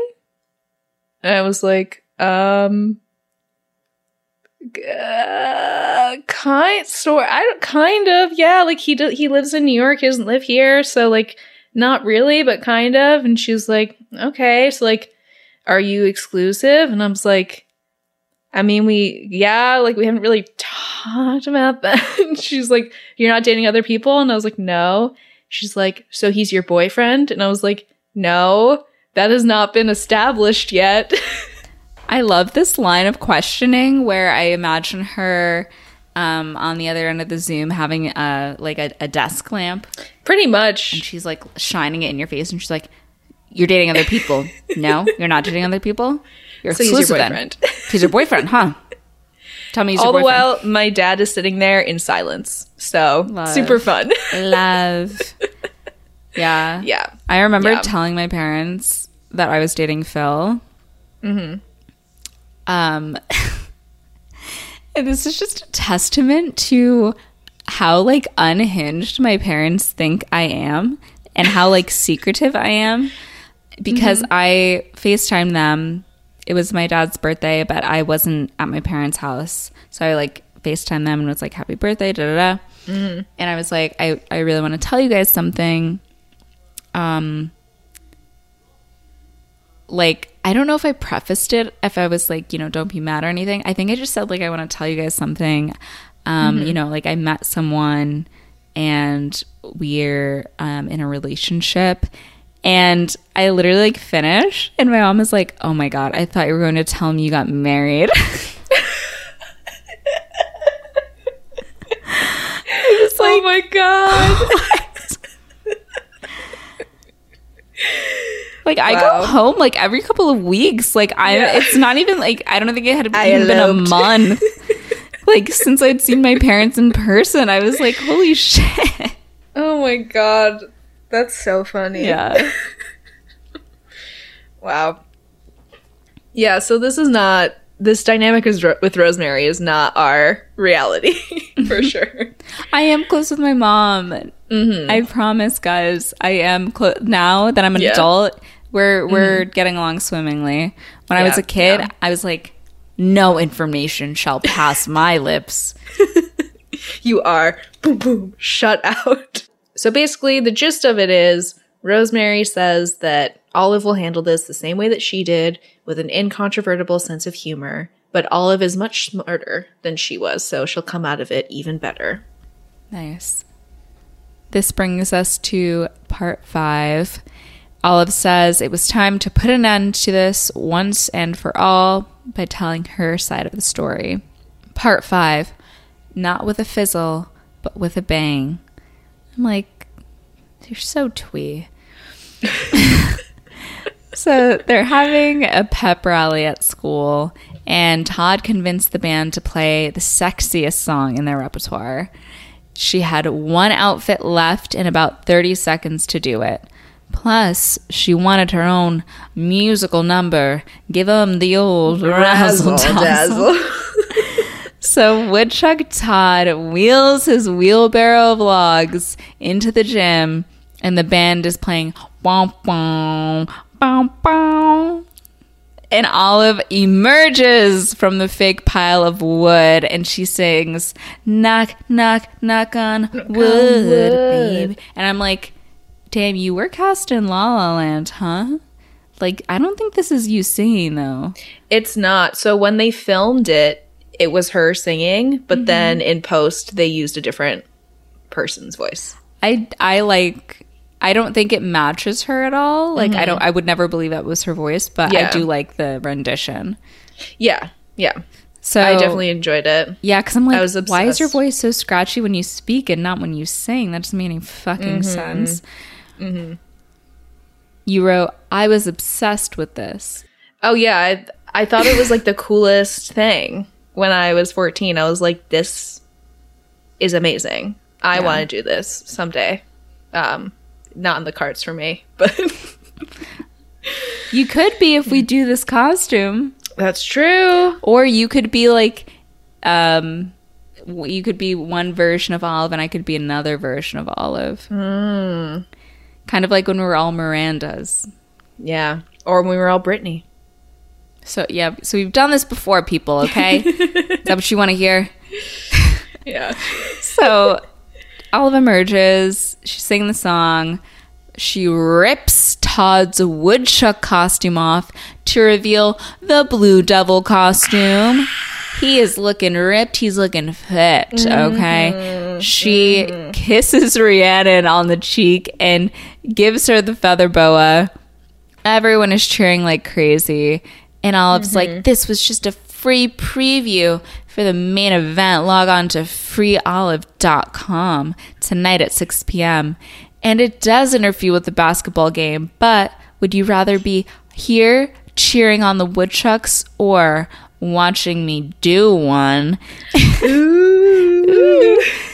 the principal comes out and he's like, we're going to my office and drags her over. Yeah. and she's like oh so sorry like i can't like i have a date with this guy i really like and the rest of the school. And before he expels her he should talk to mrs griffith because she might talk him into letting her stay. So olive and mm. todd actually run out of the gym together So back to the webcast, she says, and here you all are, waiting outside the bedroom door for me to kiss Todd, listening to me pretend to have sex with Brandon, paying me to lie for you, and calling me every name in the book. You know, it was just like Hester in the Scarlet Letter, except that's the one thing the movies don't tell you how shitty it feels to be an outcast, warranted or not. And then outside Olive's window. Don't you forget, Forget about, me. about me. Don't, Yeah. don't, don't, don't you Da-da-da-da. forget about me. This is the quality content you're paying for here on Patreon. I have three empty beers sitting in front of me. Which one is the weakest link? Mm-hmm. and we're just under the three hour mark.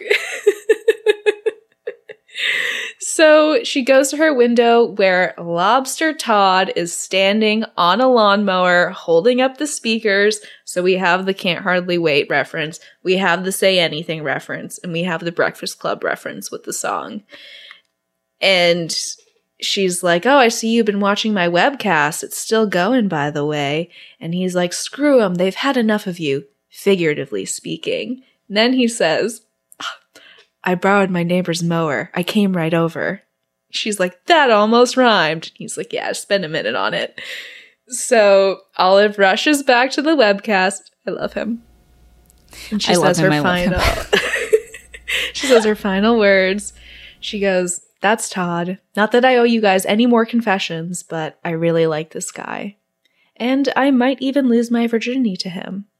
I don't know when it'll happen, you know, it might be five minutes from now, or tonight, or six months from now, or maybe on our wedding night. But the really amazing thing is, it is nobody's goddamn business. So Olive runs off. All the boys that paid her to say they did stuff with her are pissed that they didn't get to see anything else from Olive. Mr. Griffith watches, and Mrs. Griffith actually comes up to him and says hi, and he just ignores her. Um, Marianne watches. Rhiannon gets an apology text from Olive. She says, I'm sorry for lying. Brandon and his boyfriend, they're not watching the, the stream, they're watching Huckleberry Finn. Olive runs down to Todd and jumps in his arms, and they finally kiss and get on the lawnmower, riding off with their fists raised. The end. Wow. Pretty crazy. Mm-hmm.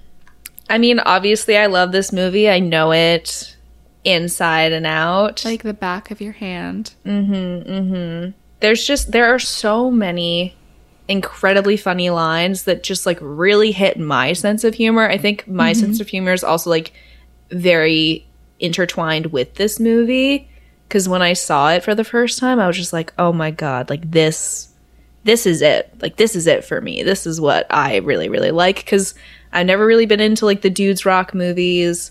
It's just like not really my vibe, Not even but I love something you, man. it's fine, but I'm not like I don't know. It doesn't Slap into bass. it doesn't do for me Does what this movie does for me. I'm kidding. I'm kidding. Like But I hear you. I also yeah, like s- uh Step Brothers, like Hangover, all of those just d- doesn't do anything for me. But this something about this movie just really hits. For sure, I hear you there. I think the comedy is so good because it's a combination too of the writing and the delivery. Like, Yeah. they the writer and the yeah, I don't fucking know the name of the guy who wrote this. Okay, everyone, get off my back. Um, but yes, the writing and the delivery are like equally putting in a lot of work, so it comes out um, so good. Um, I actually enjoy this movie, even though I was complaining about it before we started recording. but I think for me, the thing is like, I can enjoy it when I focus on the comedy, but when I focus on the content, it makes me Right. like infuriated. Like it just puts me not puts me in a bad mood, but it does make me like so pissed off and being Yeah. like, uh, fuck high school in a way that's like not enjoyable. Um, but like the funny parts and like when her and Brendan are pretending to have sex, it's like hilarious. When she becomes friends with Marianne, like Those are the really fun scenes. Um, Mm-hmm. And I thought this was just a really wonderfully casted movie. Like Stanley Tucci deserved to be in that role. Lisa Kudrow, Yeah. like everyone, I think did uh, an amazing job, and that includes my queen, Amanda Bynes. Yeah, for sure. I think that um definitely now that I'm older, I feel like I definitely see the content of it a little bit different. Like I feel that there's a lot more weight to it that I just didn't understand when I was 14. Mm-hmm. Um, and I do think that this movie is is very much a time capsule of that kind of like 2010, like early 2010, late 20, 2000s, like culture where like I don't think a movie like this could really be made now just because I feel like teens these days are much more like sex positive whereas when we were in high school there was a lot more slut shaming going around. I gotta say, I think I'm pretty out of touch with what's going on because um, I do feel that way, like where it's like more sex positive. But then I also have heard from like our friend Monica's sister who I th- just turned 21, like at the end of last year, and um, she said when she was in high school, like people would have these secret folders of like these girls' nudes, and they would trade them in mm. these like Yeah. private folders and stuff. So it almost feels like there's also people who are, you know, more sexualized, but in Right. like a really negative way, where it's like mm-hmm. we have all this technology, and so things can be disseminated really easily. Mm-hmm. Um, which I think is also exhibited on Euphoria when in Cassie's like first season, she like has all these sex tapes that guys she was dating recorded and they get sent around to other people and yeah i don't really have my finger on the pulse in that category i gotta say Yeah, I I am curious um, what it is like to be in high school now, especially like with social media being the way that it is. Because like obviously social media was around when we were in high school, but not nearly the same as it is now. Like I think I got Instagram in like my junior year, and it was like still pretty early on for like when Instagram started being popular. you got instagram in your junior year of high school mm-hmm. i i got instagram when i was in middle school Oh yeah, it was like not really a thing in Singapore at least. Instagram and Snapchat really started when I was a junior in high school. Um, that's when it started becoming popular. So I think that like kids now are getting Instagram when they're like 10 and having that like constant exposure to like influencers, also having like constant exposure to TikTok. I mm-hmm. that's just like a whole layer of pressure that I don't know I could handle being in high school now. Oh, I would be so stressed out. Like, not only do I have to mm-hmm. get good grades and be in clubs and do acting, like all this shit, and then also I have to have a, a great social media presence. Like, what the Yeah. hell is that? Yeah, it's pretty wild. Yeah. Um, but last last final thoughts on this movie. I think that you know, at the end of the day, this movie is kind of showing us that when it comes to sex and like reputation that is assigned like kind of attached to it, men have everything to gain and women have everything to lose. That hasn't really changed, unfortunately, in the past 12 years. Yeah, I definitely think there's the dichotomy of the men and women being treated differently for having sex, which I think is the most obvious when um, Olive and Brendan pretend to have sex. And he's like lauded after, and she Yeah. is humiliated.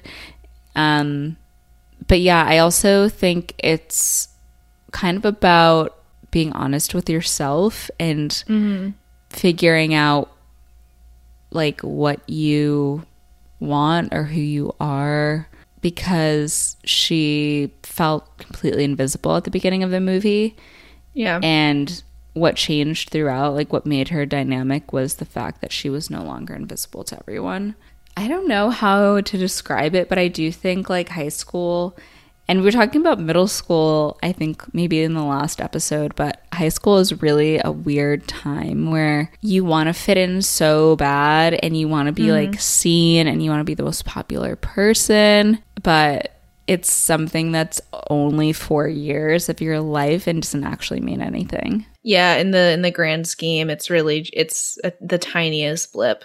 I definitely feel super glad that I'm not in high school watching this movie. oh my gosh, yeah it's a it's a really really hard time. There's just so much going on, so much you have to deal with, so many changes, and like you're on the precipice of adulthood and expected to make a lot of adult decisions while still being treated like a kid. I agree. I agree. And also, they're like, why don't you take out like $100,000 in student loans? Like, you're qualified to make that decision. Mm, yeah. And I'm like, I most certainly was not. yeah, absolutely. Um, that being said, what would you rate the film? Hmm. Actually, I'll go first. I've been making you go first. Yeah. I am going to rate it. I'm going to give it a seven because I think it's a good movie, but it's just not my favorite. Like if I if I find it to be like a really good movie, I'll give it an eight at least, and I I'm giving it a seven. This is hard for me because I really, really love this movie and I have watched it so many times. I know it so well. Mm-hmm. But I, other than when we watched it for sleepover cinema, I don't think I had watched it probably since I was in high school. Oh wow. So it's definitely one that it's one that I don't rewatch frequently, but when I do rewatch it, I am reminded like, "Oh god, I fucking love this movie." It's definitely a time capsule movie too. Mm-hmm. Like you feel like you're in 2010 when you watch it. Definitely, definitely. I'm going to give it because of, because of my personal connection with it especially, I'm going to give it a 9. Holy moly. Because I just found it to be so formative in my in like the development of my sense of humor when I was like fucking 14 years old and I, I really love the performances and it does hit for me every time and i think as i get older um like with each passing year i see more depth to it and i appreciate and like kind of understand the gravity to a lot of this a lot of the themes more and like my perspective has changed on it throughout the years so yeah yeah two different ratings for you this there evening. you go yeah well, we hope you enjoyed this very long episode. I know we're like, oh, it's a 90 minute movie. Love. Why don't we make a tw- two hour and 30 minute podcast? But yeah, it was super fun to finally get to cover this movie. Really uh, do my best impression of every single character in the entire film. I hope you enjoyed. yeah. Um, I mean, yeah, I liked rewatching it and talking about it when I don't have to throw up. So, mm-hmm. yeah. yeah, I would recommend watching. It's on Hulu. It really is. It does feel like a blast from the past. Um, I loved watching Amanda Bynes, um, seeing really the role that catapulted Emma Stone into stardom. Like, yeah, yeah, pretty robust career after this movie. So I would recommend. I would recommend you go check it out. Yeah.